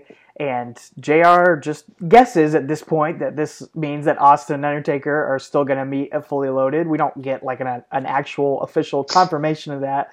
You know what our main event's going to be six right. days away from the pay per view, but whatever. Um, Austin completes phase one of his plan, he said earlier in the night, as he locks Undertaker in the back of the Bloodmobile, and, which leaves Vince all alone in the arena. Uh, Austin hijacks the wheelchair, gives Vince a right hand, and Vince, you can see pretty clearly, he takes a minute to uh, cut himself open here. Uh, as Stone Cold yeah. grabs the contract for Fully Loaded and officially signs it and then clotheslines McMahon out of his wheelchair as that takes our blood tracker up to five for the build-up of this pay-per-view. That's the fifth person we've five fifth time we've seen someone busted open here, and you know, thankfully Paul Bearer heads out and rescues Undertaker from the Bloodmobile because apparently Undertaker doesn't know how car doors work. Well, maybe it's like a trunk. I don't know. We, guess. we have no idea. I have no idea. But you know, luckily Paul Bearer was there because I don't know if he was back in eating and catering or what he was doing because he's been MIA he these last return. couple weeks and yeah. Yeah, he finally returns when he needs to and saves Taker from the blood. Was the truck full of blood inside? That's what he said. Like, yeah, like, like a blood tank. Like was he, like no blood spilled out when he came out? It was no. I, I, I, think Austin hijacked some uh, blood donations that were supposed to be going to save some people's lives, and yeah, what a jerk! Probably uh, a lot of people lost their lives because of Stone Cold Steve Austin on this night, trying to be selfish. Oh, probably so. So yeah, so we got the fifth fifth blood count here, and that's not all for this night, and it's not all for the rest of this build here because Taker makes his way back to the ring, nails Austin in the head with a beer can, and then he goes to rip at Austin's face with the side of the can, making him bleed again. So we've got the blood counts up to that six now. Six. Yep, and we've got Taker. A a really cool visual. I like this as it's going off air. We Yeah, got Taker lays too. Austin next to Vince. Yeah, they're both laying in their own blood, and then he actually rubs Austin's blood on his face as a shoot. He goes down, wipes his hand across Austin's forehead, and wipes it on his face as a shoot. And then he poses on the apron holding up that smoking skull belt with his tongue out and blood on his face. And it was a really cool visual, man. And, you know, heels up at the end of this show because you know the faces are going to go up at the pay per view. So it's really cool. It was cool. Uh, it was, but as we're sitting here, we're at, we're up to six. We've seen six times people have been busted open in this build to a first blood match, and I'm sorry, man, but in my opinion, the whole idea of having a first blood match on a pay per view is that you're trying to get people to pay to see someone bleed. Yet Yes. on free TV, six times now in the past four weeks, we've seen Stone Cold, Undertaker, Vince McMahon, Big Show, all these different people bleed already. And it'd be one thing if you gave it away once or twice, maybe one time for each guy to give the blood as a little tease, but why am I Yeah. plunking down thirty dollars for a first blood match when you've just given it away and er, we're about to give some more of it away here, uh, Yeah. even before the pay per view starts again. Yeah, no, it's true, man. Because yeah, like I think Taker's the only one that hasn't bled yet, right? He hasn't. It's been Right. show and uh, and so, but that's going to change on Heat directly before the pay per view. So you're right, man. Why would I wind up spitting down the money for um for this to see the blood? Because the blood's supposed to entice you to watch it because you're going to see someone bleed. It's going to be real.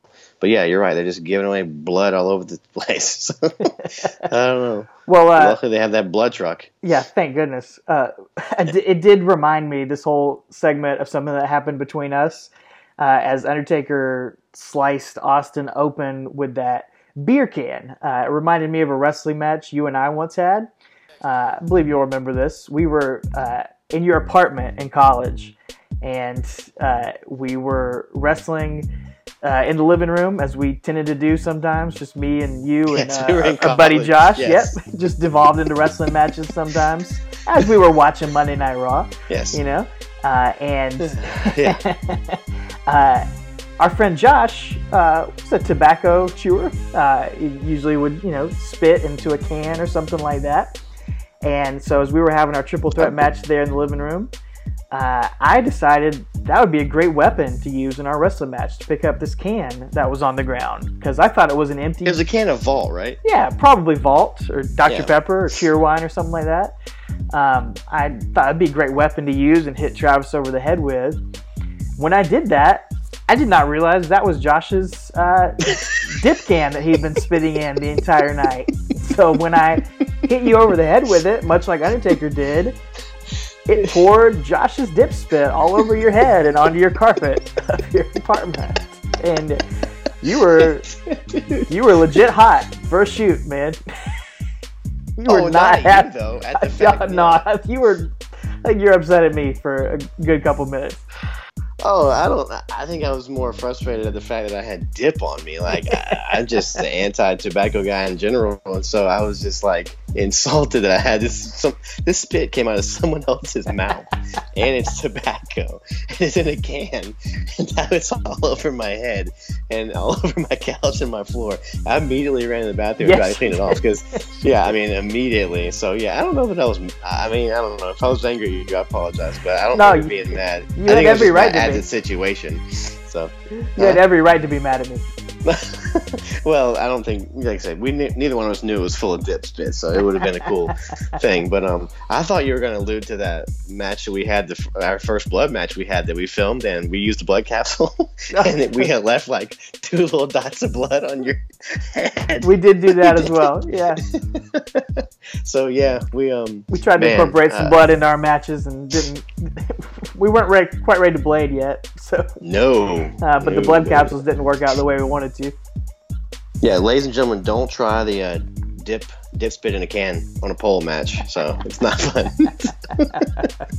uh, Um, anyway, Uh, so another thing, you're talking about these people bleeding all over the place. Um, it's amazing how people bleed easily when the storyline needs it to, you know, because there's people Mm. headshots all the time and belt shots all the time. And I will say this, um, a little nugget from the past too, is that apparently the, the video games don't follow this because um, it's not that easy to make people bleed on first blood matches. Because I had my little federation and my storylines going on my uh, on WWF No Mercy on the N64, Mm. as you had on SmackDown. And we, you know, we always did our own little creative wrestlers and did our own little federations, had our own pay per views and our own weekly television. So, in addition to watching copious amounts of actual wrestling, we made our own storylines on on fictional wrestling. And uh, I'm sure, I'm sure uh, Zack Ryder and uh, Kurt Hawkins did that as well because they sound just like us. So, Well, anyway, we had action first figure blood match. Federations too. Shawn Michael. Oh, yeah, it's true. We did also have that. So, meanwhile, trying to keep up with two hours of Raw and Heat and SmackDown and three hours of Nitro and Thunder and Saturday Night and ECW on TNN. Great. Ooh, man, it was a lot.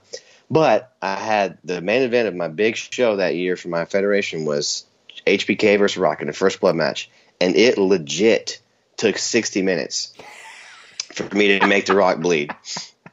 It legit. I did everything I could. I didn't turn it on. I didn't adjust the settings or anything. I remember I, I and I'm such a nerd. I actually filmed the match because I had it uh, running through my uh, VCR player. Like you, you taught me that little trick. So um, yeah. thank you to you. And I remember going back and watching my own 60 minute first blood match, and uh, it was incredible, man. I remember raving about that match to you. It was so fun. So yeah, it took 60 minutes for uh, to, to, uh, on a game to make someone bleed, and um, here they just bleed at the drop off of a hat. So Dude, we were like the original Xavier Woods, man. We had the original uh, up, up, Yeah, down, dude. down, or Twitch. We're just recording our own video games.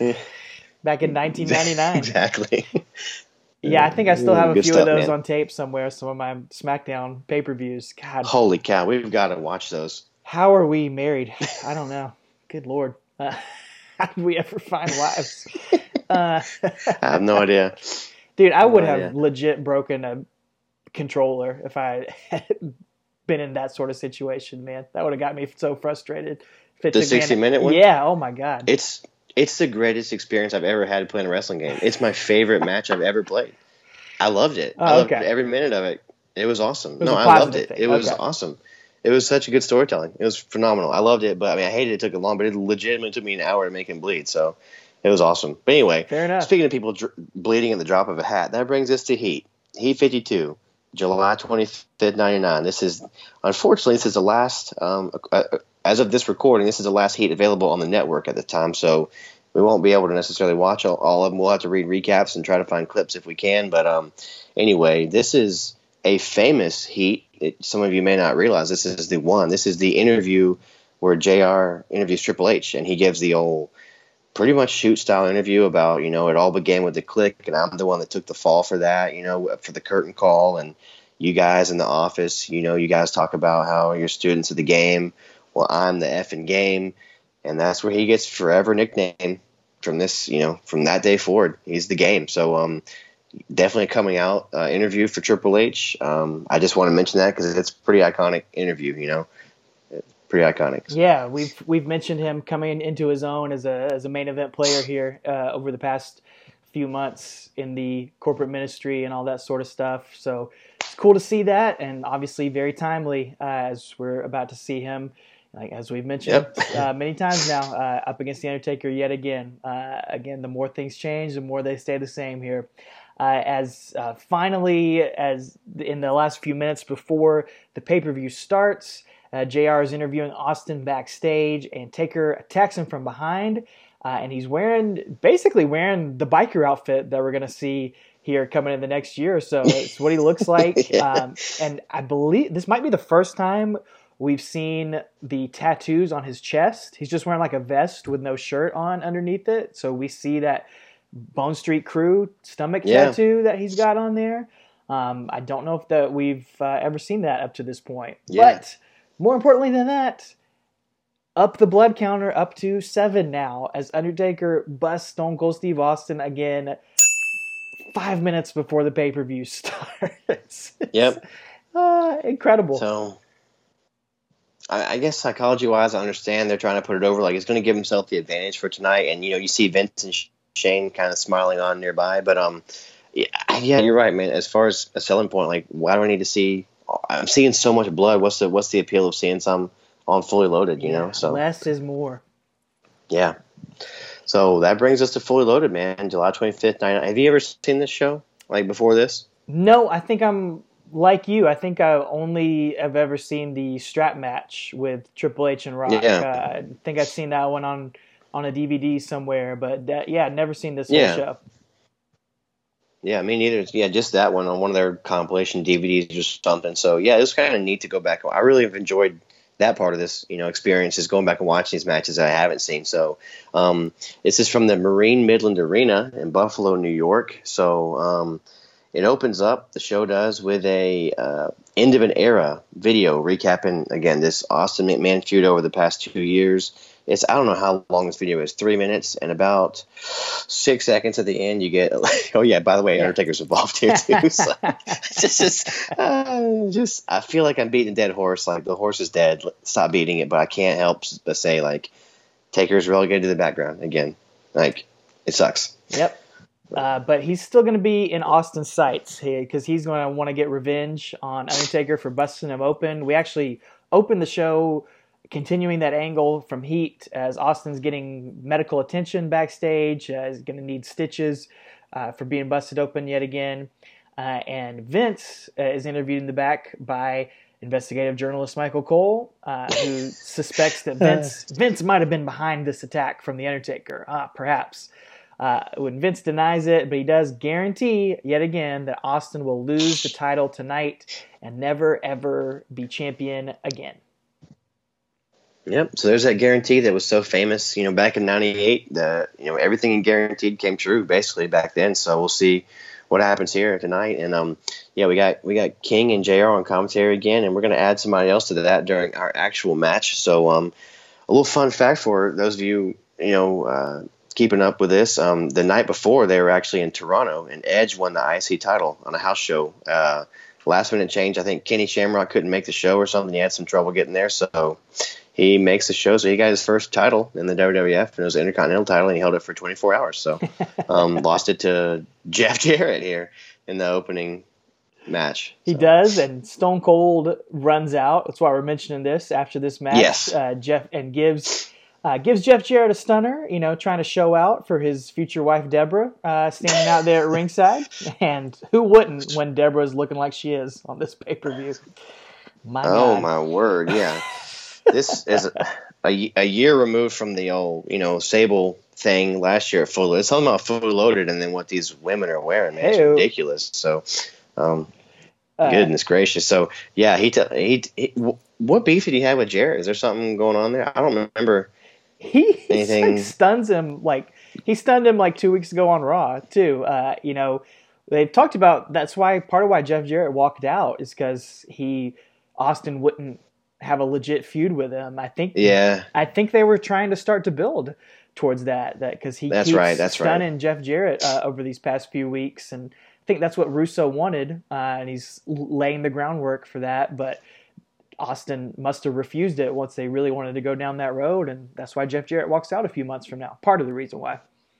That's right. Because his dad Jerry only uh, gave Austin potatoes basically back when he worked in Memphis. So. Well, anyway, so yeah, he comes out and he tells you know he tells the big dead sob to listen up. He says, "If I'm going into this match with stitches in my head, then so are you. I'm going to find you and bust you up." So that's his job. The rest of the evening is hunting for the Undertaker backstage. Um, so yeah, that's kind of what we're going to have going on there. So a little bit, a couple more ancillary things. Acolytes winning tag titles back from the Hardys to bring some gold back to the corporate ministry. So we've had the IC title change hands, the tag title change hands, and then tell us about our boy Dennis. well, the European Championship changes hands as D'Lo Brown defeats Mideon, and just want to point this out here because a little housekeeping from a few weeks ago. Yeah. We've talked about how the company doesn't know how to spell Mideon's name, how he spells it M I D E O N, but the graphics sometimes spell it M I D I A N. Well, tonight on Fully Loaded, the graphics spell it M I D E E O N, but Mideon's pants spell it down the side of it M I D I A N. So Even he can't get it right on what his name's supposed to be. Uh, yeah. Well, yeah, I don't know, man. And I, said this earlier. I, I think it's because he was looking for his eyeball because um, Big Show squished it. He squished his eye, so I think he just took, found another eye and stuck it in his name there. So now he's got two eyes. M I D I A N. That must be it. There you go. That's how I'm gonna try to justify that. So I got no idea. So um yeah, man, what a what a European title run that could have been. And that's Nah. not the last time we'll we'll mention the European title. I want to mention something later on that JR has because that's such a, a wonderful title. You know, has such a great grand history. Yeah, I got you. So not the only title that changes hands again. So we've got the tag title, European title, IC title. Big Boss Man defeats Al Snow to win the, the Hardcore Championship, bringing even more gold back to the corporate ministry. So Mideon is the the loser here, not winning gold for the corporate ministry. So Tragedy. Um, poor guy. yep, Vince is probably going to ream him out later poor on. guy. Um, Uh, punch him for real. it's a shoot.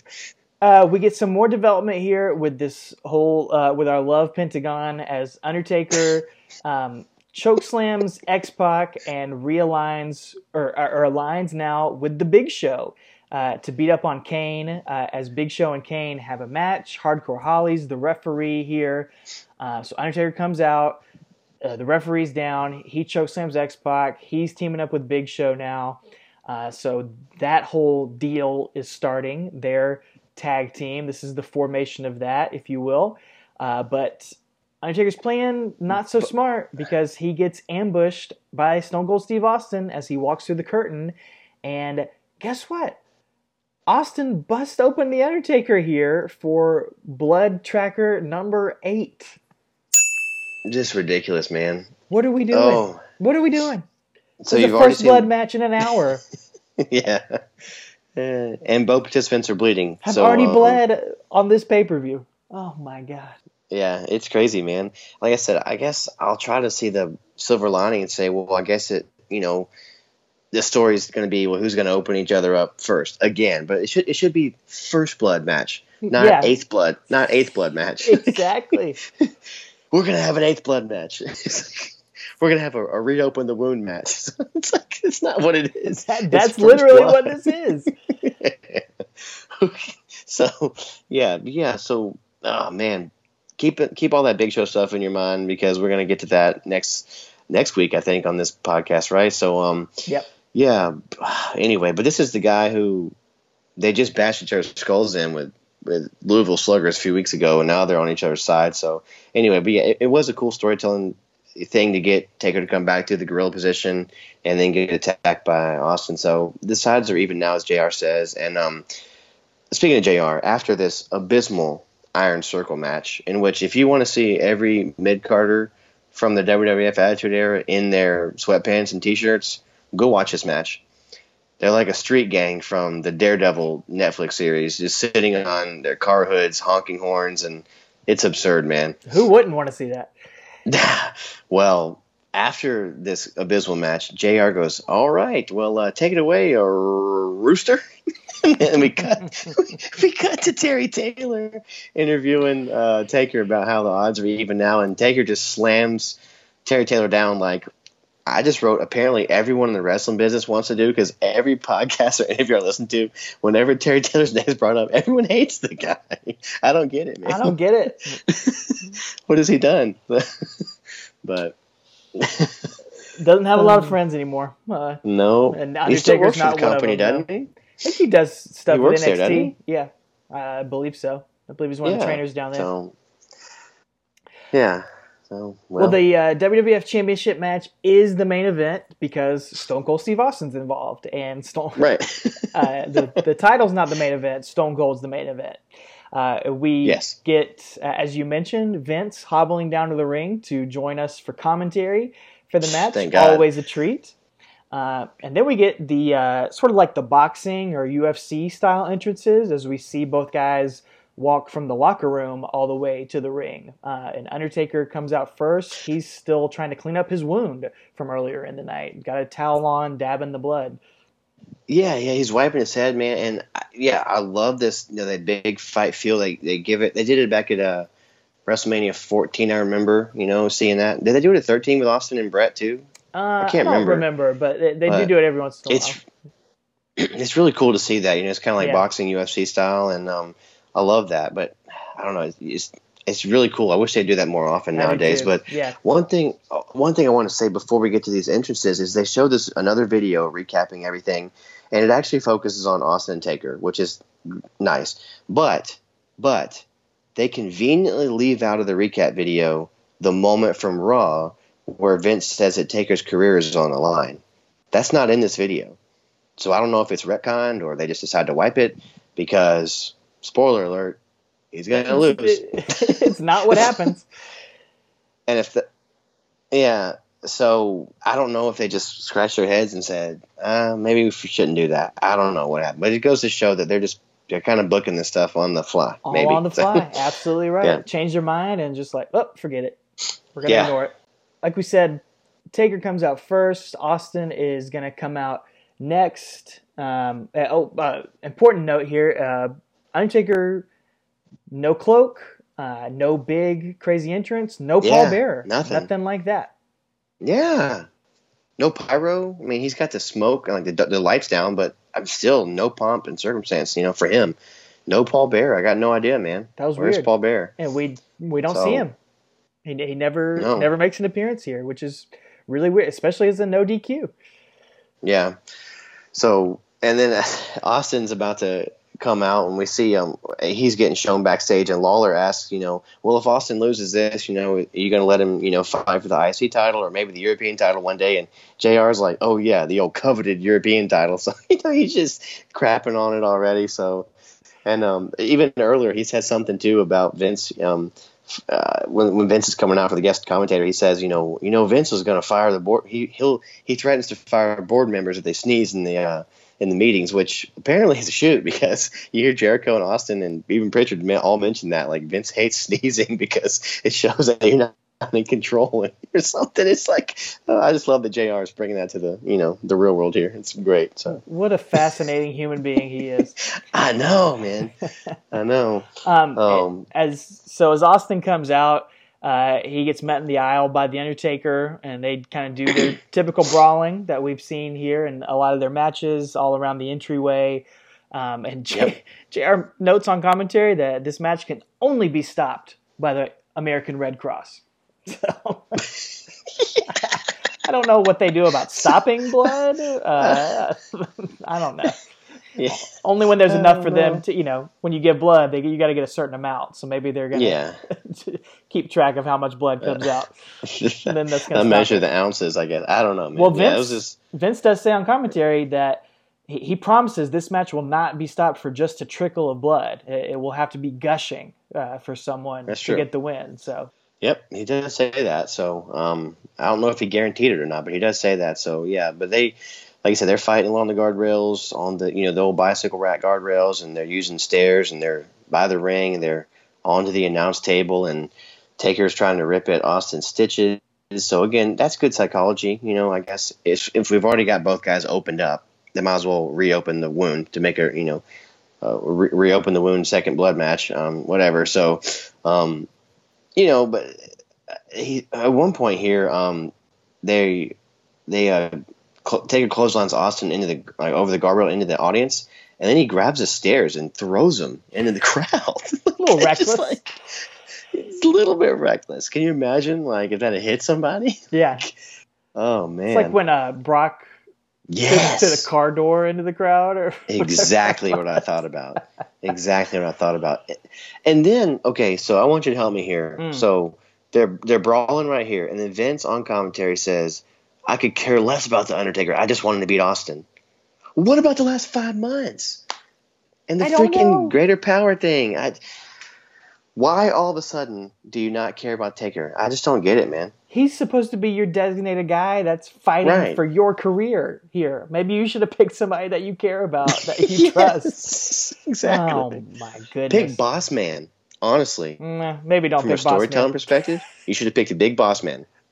You should have picked him. Like, you, you know, he's he's he's always going to be there for you. Yeah, So, sure. Anyway, Viscera, 500 pounds. oh, they were tag team the other week. Remember? Yeah. Can you imagine if it had been former Mabel and Austin in the main event Oh my of the pay per view in '99? Good heavens! Well, he was supposed to be the third Oh, man, man. in the NWO. yeah, yeah.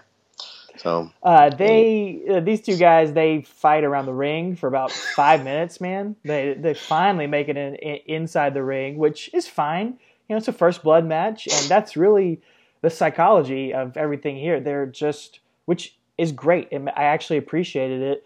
They're Yeah. trying to bust each other open, man. They're not out here uh, doing ankle locks. They're not out here doing figure fours or anything like that. They are trying to slam each other's head into tables, into stairs, into guardrails, into all that sort of stuff. And for me, it didn't make the best match to watch, but it did Right. make sense in the sense of what the goal was supposed to be. So I appreciated it. I appreciated the whole match in that sense, even if I wasn't super entertained by it, I guess.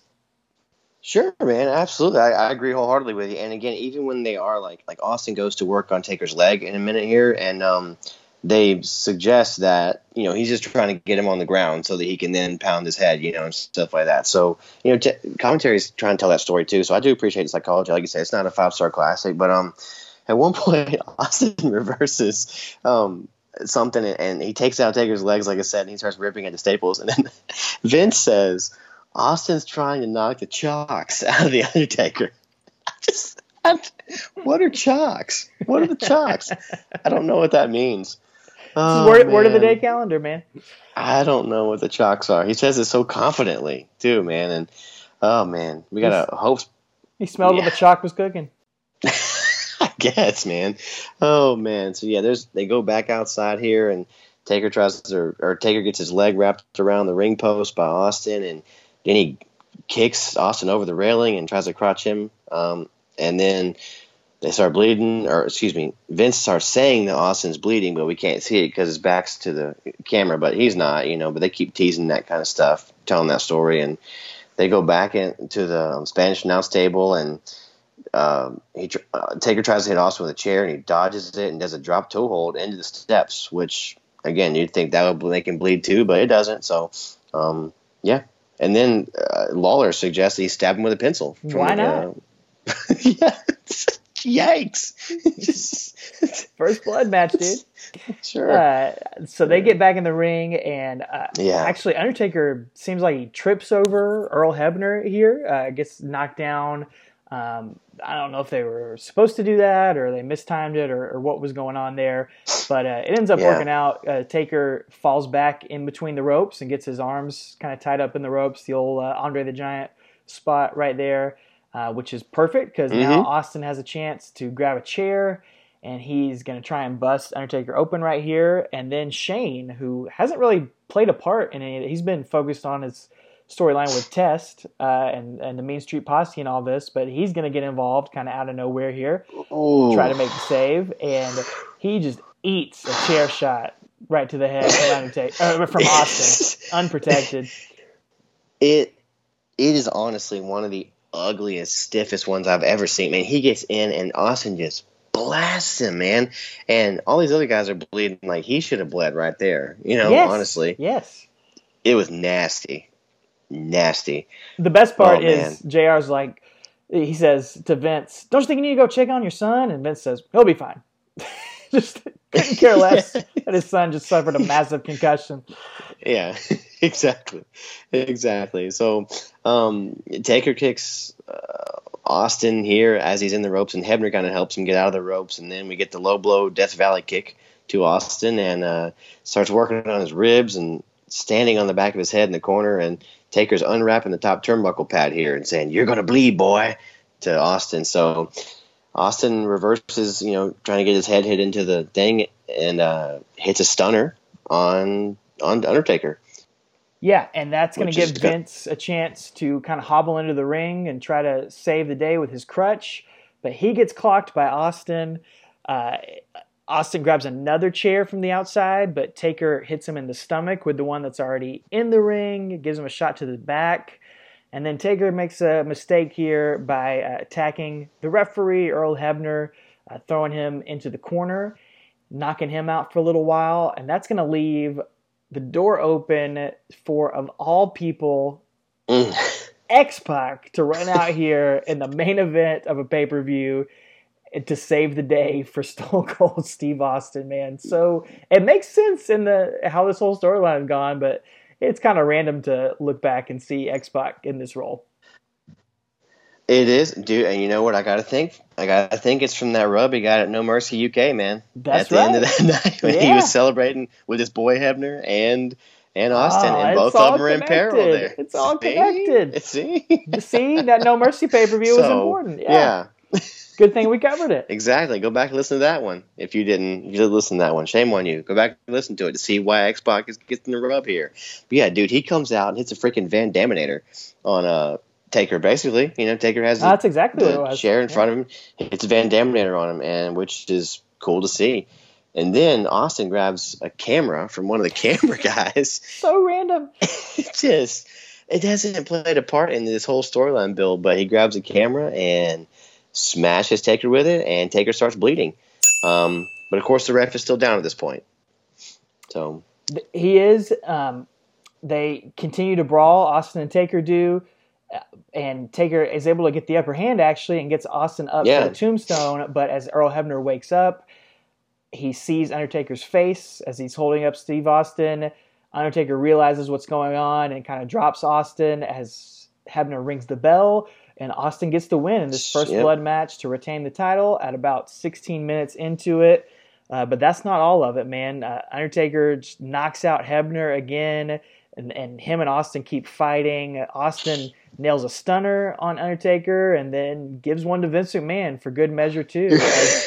Vince McMahon, his era has ended, apparently. He is yeah, gone from the World Wrestling Federation forever. Right. yeah, we know never say never in wrestling, but yeah, this is it. This is the end because the crowd loves it. They love that you know their heroes won and Vince is going to be gone, and um, now you know start next storyline. Triple H comes out because he's going to meet um, Austin at SummerSlam because he won that match earlier tonight against The Rock. So he comes out and starts beating up Austin. Rock comes out, beat up Hunter. Uh, Taker comes back to life basically, and he nails Austin between the eyes with a chair. So he's now bleeding. So that's what what nine, ten? Is that ten now? That- Because Undertaker bled. I've lost count. I think Yeah. eight was No, Taker on earlier in the night. Undertaker Nine and is Austin. Austin. yeah. Ten. So that's ten. Good and uh, so he, he's bleeding. Yeah, and uh, Taker's destroying the ringside area like Bret Hart did back at the uh, screw job, and uh, they're they're both brawling, and they dude they got that Gordon Solie Crimson mask on. Dude. Man, they're both. It's a lot of blood coming down. is gushing, man. He's, his cut's been Yeah. opened like six times in the past few weeks, so yeah, I don't blame him. Yeah, I know. Um, Yeah, Shane So- gets and then in a, in a dumb move, Shane. Yeah, he comes in between both of them, and Taker just clocks him in the head as well. So, poor Shane. Oh, And you know the weirdest part of this whole brawl here going on? It, it's it goes on for five minutes after the match uh, as the show's going on. Stone Cold's music never plays. Didn't play when the match was No, over. it's weird. Uh, it didn't get to celebrate as champion. I don't think it played before the show went off the air at all. Uh, it's very very strange here. Uh, very that almost never happens. man, you're right. I didn't even pay attention to that, but well, you're I right, just man. I noticed it because it was so weird. It stood out. Um, Yeah, They keep Austin yeah. Undertaker so- yeah, they're can't stop fighting. Uh, the crowd is loving it though. They're chanting for Austin. They're popping for all of Mhm. it. But Undertaker finally walks away, walks towards the back, um, and leaves Austin and Vince to share uh, one final moment with each other. Oh yeah, man. Austin comes in, a bloody mess, extends his hand for a handshake to Vince. Vince kind of reluctantly gives it to him, and then of course, dude, kick, wham, stunner, boom, awesome. You know, putting Vince out on his butt again, and dude, I just Austin is so bloody, man. And Taker's gross. still on the aisle looking. He's got his he's got his eyes rolled in the back of his head when his face is a bloody mess, like in some kind of really sick, twisted way. It's a really neat visual, man. Um, really neat to see him on looking there, but um, yeah, that's that's how it ends here. Well, not without a sign off from good old Jr. He says, Austin stuns Vince. JR says, Good night, sweet prince. Great line. Classic JR. Um, now, if you sneeze and call your boss Sweet Prince, are you definitely gonna get fired? well, I mean, yes, if you're Jim Ross, you're gonna get fired three more times probably. yeah, that's true. That's true, man. So, you know, I, I got to say, this match told a good story. I mean, I was glad I watched it. It was fun to watch. I've never seen it before. Again, they don't, they just don't have the, you know, in ring chemistry. Um, but it was a fun ending. The aftermath was really fun. All the players getting involved, the chaos, it made a lot of sense. And, but dude, I just got to say, man, what a missed opportunity to have that loaded loafer. If only Taker had that had Paul Bearer and the loaded loafer, he could have won the title here this night. He could have, he should have, and it goes back to what I was saying at the beginning of the show uh, with WCW and WWF. The it, and that's a great point about Paul Bearer. The creative is honestly just a mess right now, in my opinion. Uh, Yeah. And again, this is me talking 20 years later, and obviously the ratings and, and the crowd responses, you know, I, maybe they proved me wrong, but watching it back, it's just, it's all over the place. And it was hard for me to really get invested in this whole Mhm. month of build. The match was fine. Um, it felt like, it felt like me and you wrestling in the backyard and just hitting each other with weapons, Yeah. not really doing any moves to each other. Uh, but it, it told a, a decent Yeah. enough story. Uh, not my favorite match that we've ever done, uh, but you know No. it was fine. And but it's just it's hard for me to get invested when I don't know why I'm supposed to care about Vince McMahon and Undertaker and they hate each other. And even back then, Yeah. you, you knew Vince McMahon wasn't going to be gone forever, so you knew that storyline didn't really matter all that much. So you know, uh, not a true highlight, but um, it, be, it's worth going out to see if you've never seen it before, especially if you miss seeing blood nowadays. You will see plenty of it on the Yeah, sure. ten. Ten times. Yeah. So we want to Oh, hear man. from you. We want to So- hear what you think. Uh, you can let us know on Twitter, Facebook, and Instagram at Talking Taker. We love hearing your thoughts. Um, you can let us know what you thought of the match, and you can leave us a comment or a subscription or a rating over at Apple Podcasts, Google Play, Stitcher, Podbean, or YouTube uh, as well. We'd love to hear from you. Uh, I do want to mention one message we got uh, from one of our followers. Um, pull it up here about something we missed out on last week. Uh, this was from uh, a Oh, guy, cool. guy who's reached out to us a couple times at Philip Goad. Uh, he mentioned during that higher power episode um, that you know when Shane in that promo before the higher powers revealed, he keeps saying all those platitudes about who the who the greater power is, about how uh, he was Yeah. the incredible man and, and all this sort of stuff, yada yada yada. Uh, apparently, Shane said all of those same things about Vince at Royal Rumble 1999 as well, when they're doing the video package. I guess maybe the training video package as well. So it was kind of a Oh. callback to all of that. And Philip noticed that, and he said that adds a little something to this weird story. He didn't know if it was intentional, if they always Hmm. planned on something like that, but they did use that uh, in that build there. So that was a cool little Easter egg that we missed out on. So thank you, Philip, for pointing that out. Wow. Yeah, man. Awesome. Thanks for pointing. That's really cool, man. I didn't Yeah. realize that you know they had so much detail in that. You know. Yeah, That's nice really neat. touch. And uh, I also wanted to just point out a couple things here, uh, as uh, you know, pointing out all things Undertaker. We mentioned that video that's on our social media from the Fellowship Church. If you want to see Undertaker out of character talking for 37 minutes, uh, go check that out. It's well worth your time to go do that. Uh, and if um, most of you guys have probably already seen it by now, but there's uh, some cool stuff on the WWE Network. Uh, the Mick Foley 20 Years of Hell, Hell in a Cell stand-up thing. Obviously, Yes. and Undertaker's integral in that, and that was a really entertaining uh, stand-up special from Mick Foley to go watch. That's worth your time. And there are a couple of new WWE Network collections involving the Undertaker. There's one.